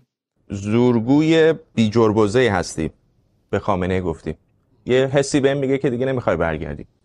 نه سال هستش که مجوز زندگی در آمریکا رو داری. می‌رفتی و میومدی می‌دونم. خانوادت اینجا بودن. ولی اون لحظه که تصمیم گرفتی دیگه بسه. دیگه می‌خوام برم و برنگردم. چه اتفاقی افتاد؟ فکر می‌کنی چند درصد سینما ایران الان به اون نقطه رسیدن یا نزدیکشن؟ خب برای ماها در بیرون خیلی راحت تره که از کشور آزاد بگیم که چرا کسی اونجا حرفی نمی‌زنه. ولی بعد در عین حال نگاه می‌کنم می‌بینم در اون خفقان هم هستن کسانی که سکوت نمی‌کنن. بله. مثل تو ماج صالحی مثل همین اواخر ترانه علی دوستی که بالاخره بهتر از من می‌دونه چه هزینه ای داره اقداماتی که کرده و الان هم در باز داشته اون موقع است که فکر می‌کنم که چرا بعضی ها حاضرن اون هزینه رو بدن ولی بعضی ها سکوت می‌کنن. فکر می‌کنی مسئولیت دارن واقعا؟ یعنی باید کاری بکنن به خاطر این محبوبیتی که دارن به خاطر این صدایی که از اونها راحت تر به گوش دیگران می‌رسه و به خاطر مسئولیت نسبی می‌دونم هیچ کس در ایران مسئول نیست ولی بالاخره یک بقال و یک معلم رو بخوان اذیت بکنن نسبتا راحت تره تا یک هنرمند. قبول دارم موقعی که ایران بودی یکی از کسایی بودی که اتفاقا صحبت می‌کردی چندین تا کلیپ ازت هستش که کم و بیش جنجالی شده مثل یکی از مصاحبه های مطبوعاتی. فکر می‌کنم تو جشنواره فیلم فجر بود اگر اشتباه نکنم که میگی حکومت بعدی یا یه تیکه دیگهش میگی که اتحادیه در سازان مسلمان. بهشون تیکه مینداختی اینو کاملا متوجهم بارها هم حرفا انتقادی می‌کردی. ولی همین حالا هم از شما انتقاداتی هست میگن که چرا اونقدر رسا در ایران حرف نمی‌زدی؟ الان که به ساحل امن رسیدی داری رسا ولی با همه این تهدیدها این ریزشی که به خصوص بین هنرمندا داریم می‌بینیم بی سابقه است در تاریخ جمهوری اسلامی. بی سابقه است به دلیل اینکه ظلم اینا هم بی سابقه بوده. فکر خب؟ می‌کنی چقدر از این منظر واقعا آسیب دیدن و چقدر فکر می‌کنی که بتونن دوباره برگردن به حالت؟ منظور تیم بود که اگر به جای مثلا یه میلیون دو میلیون follower 80 میلیون هم داشتم اون 80 میلیون follower فدای بچه. قبول داری که جمهوری اسلامی تو این سالها از هنرمندان از سینماگران برای خریدن آبرو برای مشروعیت استفاده کرده. منظورم اینه که آره می‌دونم که سینماگران هنرمندان زیادی هستن که احتمالا هیچ علاقه به جمهوری اسلامی ندارن ولی دعوتشون بکنن در یک جشنواره مال حکومت میرن میشینن اونجا. در یک مراسم حکومتی میرن. و کنار مقامات جمهوری اسلامی میشن که یک مشروعیتی به حکومت بده و فکر می‌کنیم معترضان مردم اپوزیسیون هزینه رو اتفاقا واسه هنرمنده بالا بردن که نتونن سکوت بکنن. مثل همین کارزارهای خیلی زیاد خیلی زیاد خیلی زیاد. دیگه ببین یه ورش آره یه ورش آدمایی هم که دیگه مردم اجازه دیگه نمیدن تو وسط بازی کنی. اجازه نمیدن دیگه بهت. خودت اشاره کردی آدم بسیار پرکاری بودی در تلویزیون و سینما ایران. پروژه زیادی داشتی. در ایران بالاخره به قول غربی سوپر استار بودی. هر جا می‌رفتی احتمالا مردم دنبالت بودن. الان اومدی احتمالا شهروند متوسط آمریکای شماره نمی‌شناسی یعنی یه زندگی جدیدی در 53 سالگی گفتی درسته؟ بله. برای خودت شروع کردی. هیچ بهش فکر می‌کنی که دل دلم تنگ میشه برای اون زندگی؟ یا می‌خوام بپرسم در واقع از اینجا به بعد خودت رو کجا می‌بینی؟ چی می‌خوای بکنی؟ ولی یکی از انتقاداتی که به شما هست پستی بود که در مورد قالیباف نوشته بودید و ازش تشکر کرد ولی مثلا می‌دونیم که یه جای مثل ایران مثل کره شمالی نیروهای امنیتی سرکوبگرن. مثل اینه که من از مثلا میگم به عنوان نمونه از یک پلیس کره شمالی تشکر بکنم که چرا جلوی دزدی رو گرفتی. مطمئنم پلیس کره شمالی هم جلوی دزدی رو می‌گیره ولی بسیار سرکوب هم داره می‌کنه. از جمله آقای آره. غالیباف هم آدمی بوده که بالاخره معترضان رو سرکوب به استبداد همینه دیگه نه همین سکوت های کوچیک کوچیک. مال اون مامور دونپایه وزارت اطلاعات مال اون فوتبالیستی که حرف نمی‌زنه مال اون خبرنگاری که سوال نمی‌پرسه. اینو من می‌خوام بهتون میگم یه استراتژی کلان. اگر ریزشی ایجاد شد نیایم بگیم آ تو همونی بودی که اونجا توی اونجا اینو گفتی تو همونی بودی که معیار حال امروز آدم هاست. خب به قول همین تکنیک خودشون جذب حد اکثری بذارید اجازه بدید آدم ها بیان سمت این انقلاب. در واقع اینکه گذشتت اینجوری بوده و الان دیگه حق نداری. نه. آقا گذشتش هر چی بوده الان یه مقطع جدیده یه آدم جدیده با یه تفکر یه نگاه استقبال کنید ازش. این خیلی جالبه. این خیلی جالبه. میگه که میگه که ببخشید من پس صدا رو چک کنم اینجا یک بار دیگه. میگه که بله بله. میگه که معیار معیار حال آدم ها حرف آقای خمینی رو می‌زنه خب؟ و میگه خودش میگه جذب حد اکثری کنید. میگه غلط کنید. ولم کنید. فقط ولم کنید و فقط ولم کنید. حالا این یک از دوستان گفتش که طولانی ویدیو. طولانی ویدیو طولانی و این واقعا آموزشیه. یعنی کاری که فردا فرهزاد در اینجا می‌کنه چپ و راست بهش می‌زنه و این بنده خدا میگه آقا ولم کنید من دیگه اومدم دیگه اومدم برای اینکه خودم رو کاملا به سعودی بفروشم ولم کنید خب معیار حال آدم هست از خودش از خودش دفاع می‌کنه تا اینکه طرف مقابل رهاش کنه. اگر حرفی هستش دیگه بزنید اینجا دیگه من یه 40 ثانیه من, من یه نکته یه نکته داره توی اینکه حالا در ادامه اینکه داره خودش رو به رسانه اینترنشنال میفروشه اینکه یه جاش هم هست که گویی توی که از موزگیریاش اسم امرواس آورده. و چون خب کارفرمای اینترنشنال آل سعوده و خب ارائه خاصی به امرواس داره یه جا هم هست که از امرواس هم عذرخواهی می‌کنه. اما نیدیم بذار ببینیم پس این تیکر وایسا.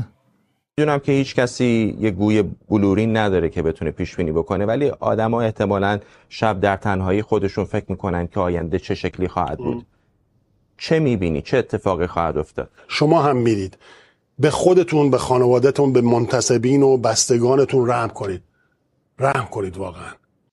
گفتم که مواظب این لباس شخصی های فضای مجازی باشین.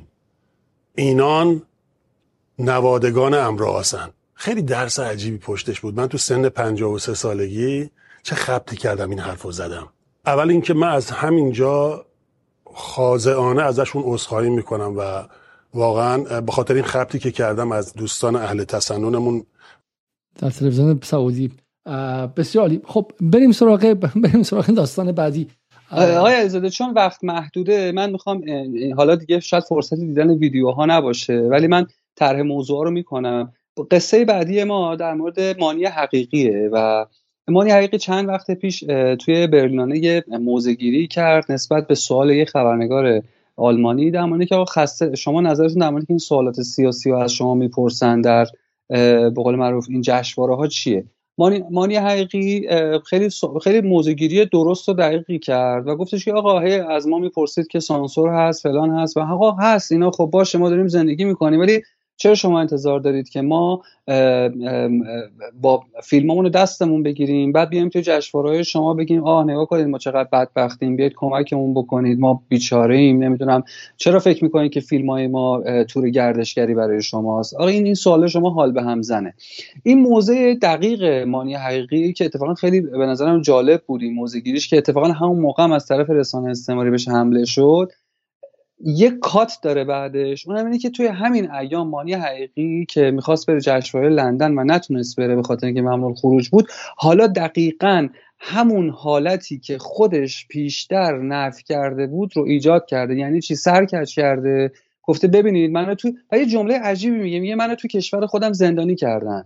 یعنی یعنی اومده و داره میگه که اینجا وضعیتش اینطوریه ما اینجوریم اینا شاید همچین بلای سر ما داره بیان. من واسم سواله که چرا این این دو آدم دو شخصیتیه که اینجوری حرف می‌زنه؟ نه دو شخصیتی نیست. این هم برمیگرده به همون جریان مردم نمایی و فشارهایی که این ترول ها و رسانه استعماری بهشون میارن. موضوع بعدی اما قصه بهمن من یه چیز الان چون دوستان گفت چرا گفت چرا آیه به شکل های صدیقو چالش نمی‌کنه و عذر می‌خوام. یه لحظه شما وایسید. بسیار خوب. اگه خیلی دوستان گفتید که چرا من در خدمتم اگه قرار چالش بشم من در خدمتم گفتم چرا چرا چرا چالش نمی‌کنی؟ حالا ما بیشتر در واقع بحثی پرزنتیشن یه جور در واقع یک نمایش چیز دیگه ارائه این واقعا از اتفاقی داره میفته ولی من اینجا رو با شما واقعا مخالفت کنم. این خیلی خیلی تقلیل گرایانه است که بگیم که مردم نمایی یعنی چهار ترول ریختن اینا هنرمندن. اینها در سالهای گذشته با به شکلی با ده ها هزار نفر در ارتباط بودن. تو فضای مجازی بودن. من علی علیزاده در انگلیس هم ارتباطم با جهان به واسطه همین ترول هاست به واسطه همین پیام هایی که توی فضای مجازی می‌گیرم. جای دیگه بس نیستم. 22 سال از ایران خارج شدم. آخرین بارم که رفتم سفر به ایران در خانواده‌ام ببینم سال 87 بوده. ولی اینا در ایران دارن زندگی می‌کنن. هر جا که میرن با صدها نفر صحبت می‌کنن و غیره. و بالاخره هر کسی که هر چقدر که قدرت داره و اختیارات داره مقابلش هم مسئولیت و وظیفه داره. شما نمی‌تونید بگی که اینا گناه دارن مسئولیت هم فقط مردم نمایی نیستش یه اختصاص سیاسی پشتشه و به صورت وز... نه من نمیگم گناه دارن آقای علیزاده اصلا. یعنی من اصلا بحثم گناه داشتنشون نیست. من توی پیشتر توی موضوعات قبلی و قصه قبلی بحث آسیب های شخصی و ضعف ها و نقاط ضعف های شخصی این مثل خانم مثلا نکته که خانم ریاهی اشاره کردن. اینجا هم مانی حقیقی ممنوع خروج شده و داره واکنش نشون میده. دوستش رو گرفتن داره واکنش نشون میده. این آسیب های شخصی و نقاط ضعفی هم نقاط ضعف هم توی این کینه ها و عقده ها و واکنش ها اثر داره به قطع بس بذار که مانی حقیقی ببینید اتفاقا مثال خوبی بعد بحثش تموم کنیم. And I would like to ask all of you actually um, as Iranian artists, how annoying is it to be always asked political questions? Let me answer this first. and um, and to focus in, I mean, every interview I do, it's about so, what do the reformers think of you? What do the hardliners think of you? Have you been censored? Have you not been censored? How do you deal with censorship? Fine. How many times do you need to hear this? And it's, I mean, let me ask you a question. Why do you think Iranian films are supposed to be some kind of a tour guide of Iran for you? You know, we're not here sort of presenting our country and telling you, oh, come, you know, look, look how victimized we are. Come and help us and all that. So it's, it's sickening and, and tiring. For, it's, it's tiresome. Hello from Tehran. Welcome to the screening of my new film, Subtraction. Uh, I'm very sorry that I'm unable to be there with you tonight in the. خب اولی که دیدیم مال شهریور بود مال برلینانه بود بله. مال برلینانه بود. دومی یه ماه بعدش. در یک ماه مانی حقیقی است. کسی که میگه که حالم به هم می‌خوره من فیلم سازم ایران تو زندگیش غیر عادی نیست. جای عادی ما فیلم سازیم آدم سوالای عادی کنیم. ما بخشی از جهان عادی هستیم. تبدیل میشه به کسی که این حرفا رو می‌زنه. دقت کنید. I was prevented by the Iranian authorities from boarding my flight to London on Friday. Um, they gave me no reasonable explanation for this utterly rude behavior. Uh, so naturally, on the way home from the airport, I was wondering about this, and I was asking myself, why would the Iranian regime want to prevent me, a filmmaker, uh, from leaving my own country? And I came up with two theories. The first one is this. Um, a couple of weeks ago, I recorded an Instagram video in which I criticized Iran's mandatory hijab laws uh, and the crackdown on the youth who are protesting it and uh, so many other instances of injustice in their lives. Uh, perhaps the authorities thought that by uh, keeping me here, they could uh, keep a closer eye on me, perhaps to threaten me um, and shut me up. Well, the very fact that I حالا من این فاز سریع رد میکنم که میگه میخواستن منو ساکت کنن و نمیتونن منو ساکت کنن اینجور تبعید معکوسه که کشور من و خانه من رو تبدیل به یک زندان غیر قابل تحمل کنن خب عجیبه این جمله خیلی جمله عجیبه و من را مثل یک زندانی دارن محبوس کنن. یعنی می‌خوام من تو ایران محبوس کنن. اما بعد بگم که حضور در تهران در حال حاضر یک از بزرگترین لذت هایی که در عمرم تجربه کردم. این دقت i cannot put into words the joy and the honor of being able to witness firsthand this great moment in history. And i would rather be here than anywhere else in the world right now. So if this is a punishment uh... okay. این همینجا ازم خوبه. و اصل قضیه اصل قضیه اینجا از من گفته شده. همینجا به ما می‌تونیم واقع بحث رو جمع کنیم و جمع بندی برسیم. مانی حقیقی میگه شما می‌خوام من تو ایران تبعید کنید چرا؟ چون ایران جهان بزرگتری که مانی بهش تعلق داره تو کانادا درس خونده و برای کانادا خیلی سعی کرده فیلم بسازه برای آمریکا برای ونیز برای برلین و غیره و به اونجا تعلق داره. ایران یه جایی که میاد ازش منابع خام برداشت می‌کنه. خب؟ مثل قدیم که میمدن معدنچیا از معدن کشورهای مثل ایران جهان سوم میبردن و زندگیشون تو غرب و غیره بوده. میگه من شما حالا من اونجا تبعید کردیم به خانه خودم. یه نکته اینه. یه, م... یه, م... یه مثالی من بزنم آقای ف... علیزاده. آقای فرهادی تا زمانی که ایران فیلم می‌سازه اون طرف جایزه می‌گیره. زمانی که توی فرانسه یا بارسلونا فیلم می‌سازه جایزه ای نمی‌گیره توی جشنواره‌های اون طرف ها یعنی این که شما دارید میگید به عنوان مواد خام با ایران برخورد می‌کنن خیلی نکته دقیقیه نسبت به این تایپ فیلم سازها ببخشید وسط حرفتون من اضافه نکته مهم دوم اینه که مانی حقیقی آدم معمولی نیست که شما بگید با مردم نمایی این کارو کردن. مانی حقیقی سال 2016 2016 در فوریه 2016 که میشه اسفند 94 رفتش وایسه به دوری نجف آبادی به عنوان کسی که اسمش در قتلای زنجیره‌ای بود و ری شهری رأی داد و یه دی جلوشو گرفتن که تو رفتی داری خونشویی می‌کنی یا به قاتلا رأی میدی و وایساد از رأیش دفاع کرد. چون رأی به جنای رفسنجانی بود. رأی به جنای حسن روحانی بود. رأی به اصلاح طلبا بود. رأی به اون بدنه طبقاتی بود. و اونجا وایسا دفاع کرد و مردونه هم پاش وایسا مردونه زنونه هر چی که می‌خوام بگم منظورم بحث جنسیتیش نیست. ولی ولی وایساد خب من من رأی دارم و می‌خوام زندگی کنم تو این کشور. من به اصلاحات معتقدم. چی میشه که اینجا این دقیقا اصل قضیه است. مانی حقیقی ها یه اقتصاد سیاسیه. مانی حقیقی ها اگرچه با گروه های مختلف در داخل کار می‌کنن با اوج و با فلان این هم لازم میشه کار می‌کنن اما اقتصاد سیاسی طبقاتیشون جایی که احساس خطر کرده برای بقاش میجنگه. روحانی از سر کار رفته جهانگیری رفته خاتمی در خطر رفسنجانیست ها از بین دارن میرن و اینجا باید وایس در این شورش عمومی رفته اونور وایستاده و چاقو کشیده. خب مثل خیلی های دیگه. اصل قضیه به نظر من اینه که طبقه اصلی سینماگران ایران به اون طبقه متوسط بالایی تعلق دارن که در این قضیه جنگ هیبریدی احساس کردن که موقعیتشون در خطره و باید بیان به میدان و به جنگ تا به جنگیمه و جنگ جنگ تا پیروزی به نظر من. و فقط این نیست که با مردم نمایی فریب خورده باشن. مانی حقیقی نوه نوه ابراهیم گلستان مانی حقیقی آدم پریویلج و پر از امتیازیه که به به پسر لیلی گلستان هم هست حتی. یعنی لیلی گلستان خان بله. زده ابتدای بحثمون من به این اشاره کردم که این موضوع و یارگیری جنگ هیبریدی از سینما ایران خیلی پیچیده است. و منظرگاه ما توی این موضوعی که بررسی کردیم قصه ها این بود که نمی‌خواستیم وارد این سمت ماجرا بشیم. می‌خواستیم ببینیم که رسانه های استعماری و جریان های ترولوارشون چگونه به اینها حمله می‌کنن و اینها رادیکال می‌کنن. من برای جنبندی بحث فکر می‌کنم که سه سرخط مهم وجود داره در مورد عملکرد رسانه های استعماری نسبت به بازیگرهای سینما ایران و اون شکل صنعتی که باعث میشه از اینها یارگیری بکنن. مسئله اول اینه که به واسطه ترول های فضای مجازی و حمله ها و حجمه هایی که ما در نمونه سام رجبی دیدیم به صورت عینی و, مردم نمایی که انجام میشه این بازیگرها رو منزوی می‌کنن و چون بازیگر علاقمند به دیده شدن و میترسه چون تنها چیزی که داره شهرتشه چیز دیگه ای که نداره خب؟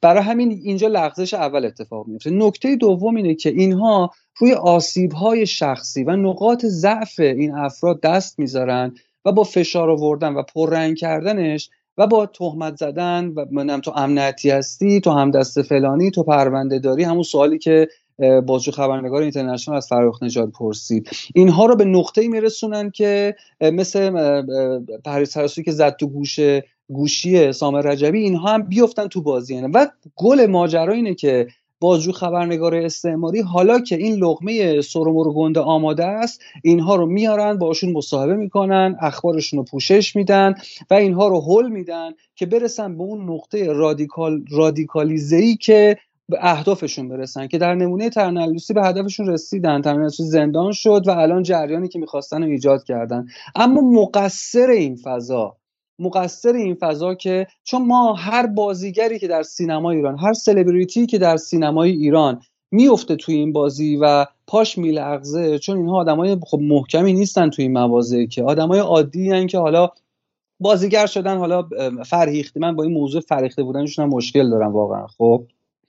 نکته اینه که اینها هر کدومشون که توی این بازی میفتن و سقوط می‌کنن انگار سنگری از سنگرهای این تمامیت مردم ایران و ملیت انگار سقوط می‌کنه. چرا؟ چرا باید اینها اصلا تبدیل به سنگر شده باشن در این سالها. مقصر سنگر شدن اینهایی که نه اطلاعات سیاسی دارن نه دانش سیاسی دارن نه فهمی از مردم دارن نه زندگیهاشون ربطی به مردم داره. به قول شما متعلق به طبقه متوسط رو بالا و اصلا دردی از مردم متوجه نمیشن جز چهار تا استوری ابلهانهشون. اینا چرا تبدیل باید به سنگر بشن که یارگیری بشه ازشون؟ این برمیگرده به سیاست های مدیران فرهنگی تو این سالهایی که اینها رو تبدیل کرده به چهره های شاخص و سنگر. از دهه هفتاد اصلاح طلبها یکی از مهمترین ابزارهای رأیگیریشون بازیگرها و چهرهای شاخص بوده. توی اون بقول معروف چیزهای انتخاباتیشون بخش هنرمندان و بازیگران داشتن بیان واسهشون تبلیغ بکنن. همین سیدی و امثال هم بیان تبلیغ بکنن و اینها رو بهشون هویت سیاسی داده شده در این سالها. و بهشون این وهم داده شده که شما می‌تونید در عرصه واقعی رئال پلیتیک یعنی رئال پلیتیک به معنی واقعی کلمش می‌تونید نقشی داشته باشید و این وهم از دل همین بها داده شدن ها و از اون سمت حاکمیت اومده از اینها در فیلم هایی که تو همین اوج و امثال هم سازمان تبلیغات یا حوزه یا امثال اومده به, از به اینها بها داده و اینها رو اومده تو فیلماشون بازی داده. رغم تمام موضع‌گیری هایی که داشتن. و اینها تبدیل شدن به این موجوداتی که ما امروز شاهدیم. یعنی امروز یکی از مهمترین موضوعات اینه که این جریان سلبریتیسم اگر ما می‌خوایم بررسی بکنیم که چرا دچار این بحران شده باید انگشت اتهام رو بگیریم به سمت این جریان تاریخی که اینها رو تبدیل کرده به سنگر. و امروز موضوع مهم اینه که اینها دیگر نباید سنگر باشن. مسئله اینه که این اصلا ما باید با فاصله گذاری امر سیاسی و با اینها بیشتر بکنیم. چون اینها هیچ وجاهت سیاسی برای صحبت در مورد موضوعات ندارن جز رأی کش بودن. یعنی اینا در این سالها رأی کش بودن. بیان دم این صندوق دم اون صندوق توی این ستاد توی اون ستاد و رأی بیارن برای آدمای مختلف. و این سیاست نیست. اگر سیاست بود امروز شاهد نبودیم که چگونه این جریان رسانه های استعماری و این حجمه عجیب و غریب جنگ هیبریدی بتونه از این سوس های پال، پالرزان که با دو تا حمله ترول ها دست و پاشون رو گم می‌کنن و میفتن اون سمت یارگیری بکنه. این لپ مطلبه و این موضوع اقتصاد سیاسی سینما ایران که شما مطرح کردید بسیار موضوع مهمیه که امیدوارم در برنامه بعدی با شما بتونیم مفصلتر در موردشون صحبت بکنیم و بتونیم این جریان رو بازشناسی یا بازخوانی بکنیم. آره نکته اصلی که گفتید با, با یک دقیقه آخر رسیدیم 59 ثانیه.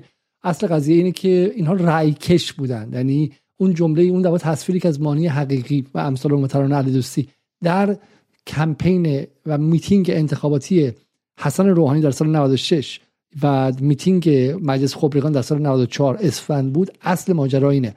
یک بخشی از جمهوری اسلامی یک بخشی از نهادهای امنیتی جمهوری اسلامی یک بخشی از نظم قدرت جمهوری اسلامی که این سالها در شورای عالی امنیت ملی و غیره و غیرم بوده. حسن روحانی اطرافیانشون و غیره اینها رو آوردن و اصلا در اون جایگاه نشاندن. اینکه دیدید که اینستاگرام بسته نشد تلگرام بسته شد در سال 96 برای این بود که اینستاگرام به درد حسن روحانی می‌خورد. باش انتخاب شده بود و می‌تونست باش جامعه رو بهش شکل بده. تران علی دوستی ها مانی حقیقی ها و بقیه این جماعت تغذیه اطلاعاتی می شدن تغذیه خبری می شدن که کجا وایسن. به اونها جایگاه نقش آفرینی در مقام اپوزیسیون داده بودن. چیزی که بالا اجازه می‌داد. اینها در جنگ قدرت داخل جمهوری اسلامی سربازان و پیاده های یکی از جناح‌ها بودن. خب و برای همین که به اون نقطه رسیدن. و حالا یک option اینه که خود اون جناح قدرت اینها رو هنوز ترجیح میده که تندتر و رادیکالیزه و از کل اصلا چم سیستم هم خارج شن و مثل فراخ نژاد بیان و مرگ بر جمهوری اسلامی بگن و مثل مهناز افشار اصلا برن کلا اونور. یا اینکه نه این همچنان درون این بازی قدرته. برای اینکه الان دیگه حسن روحانی اومده که جمع کنه و به شکلی وقتی وقتی دروه براش. خب برای همین اصل قضیه اینه. مثل خیلی مسائل دیگه در این جنگ هیبریدی صد روزه دشمن نمی‌توانه وارد مرزهای ذهنی اقتصادی اجتماعی سیاسی فرهنگی و امنیتی و تمامیت ارزی ما بشه. اگر در داخل در داخل جنگ قدرت نبود و دشمن نیروی همراستا باهاش نبود. برای همین اصل نکته شما اینو من با این جمع می‌کنم. نگاه کنید که از سال 92 به بعد عملا. سلبریتی چه نقشی در سیاست ایران بازی کردن؟ چه کسی بهشون اون نقش رو داد؟ چه کسی بهشون اجازه داد که اینقدر صداشون بتونه بلند شه و این رو پخش کرد برای چه منافع سیاسی؟ همون جناحه در قدرت باعث این شدن که حالا سینما در این صد روزه بره بغل دست موساد بغل دست سازمان اطلاعاتی اسرائیل و سازمان اطلاعاتی سعودی بغل سیایی بغل ایران اینترنشنال بی بی سی و غیره وایسه. اونها بودن که دروازه شهر رو به روی دشمن باز کردن. آیه صدیق مقالاتون در جدال نقطه تیوی به عنوان 11 ده پرده در یارگیری جنگ هیبریدی از سینما ایران هستش. می‌تونن دوستان بخونن. سی ثانیه اگر جمله آخری هست بفرمایید. نکاتی که شما فرمودین بسیار نکات درستیه و اصل موضوع رو شما اشاره کردین و من راهکار راهکار جاش الان نیست. می‌تونیم فقط به این نکته اشاره بکنیم که ما باید دست سینماگران و بازیگرهای سیاسی و از امر بازیگرهای سینمای ایران رو از امر سیاسی و رئال پلیتیک قطع بکنیم. چون اینها آورده‌شون برای جناح‌های خاص بوده و امروز برای رسانه های استعماری. این مهمترین نکته که امروز ما باید روش بایستیم و در موردی که چگونه این اتفاق میفته باید گپ و گفت بکنیم و بهش پروبال بدیم. از این تا این لحظه مهمان جدال بودید. ممنون از شما. قبل از رفتن برنامه رو لایک کنید و تعداد برنامه ها در این هفته احتمالا بیشتره. شاید خبررسانی نکنیم. تنها راه subscription و روشن کردن اون دکمه notification ه که برای شما اطلاع رسانی شه. یک باری تقاضا می‌کنم اگر در خارج از کشور هستیم به patreon.com خط مایل جدال برید و عضو شیم. به 280 نفر رسیدیم. اگر به 300 نفر برسیم جای امن‌تری خواهیم بود. کار سختی نیست که 300 نفر از ایرانی ها از, از این تنها تلاش مستقل دفاع کنن. همینطور هم به paypal.com خط مایل ج... ای خط مایل جدال کمک کنیم و دوستانی که در ایران هستن تقاضا می‌کنم که به ما کمک کنید که به در این ماه به کمک های شما نیاز داریم. شب و روزتون خوش و تا برنامه دیگر خدا نگهدار.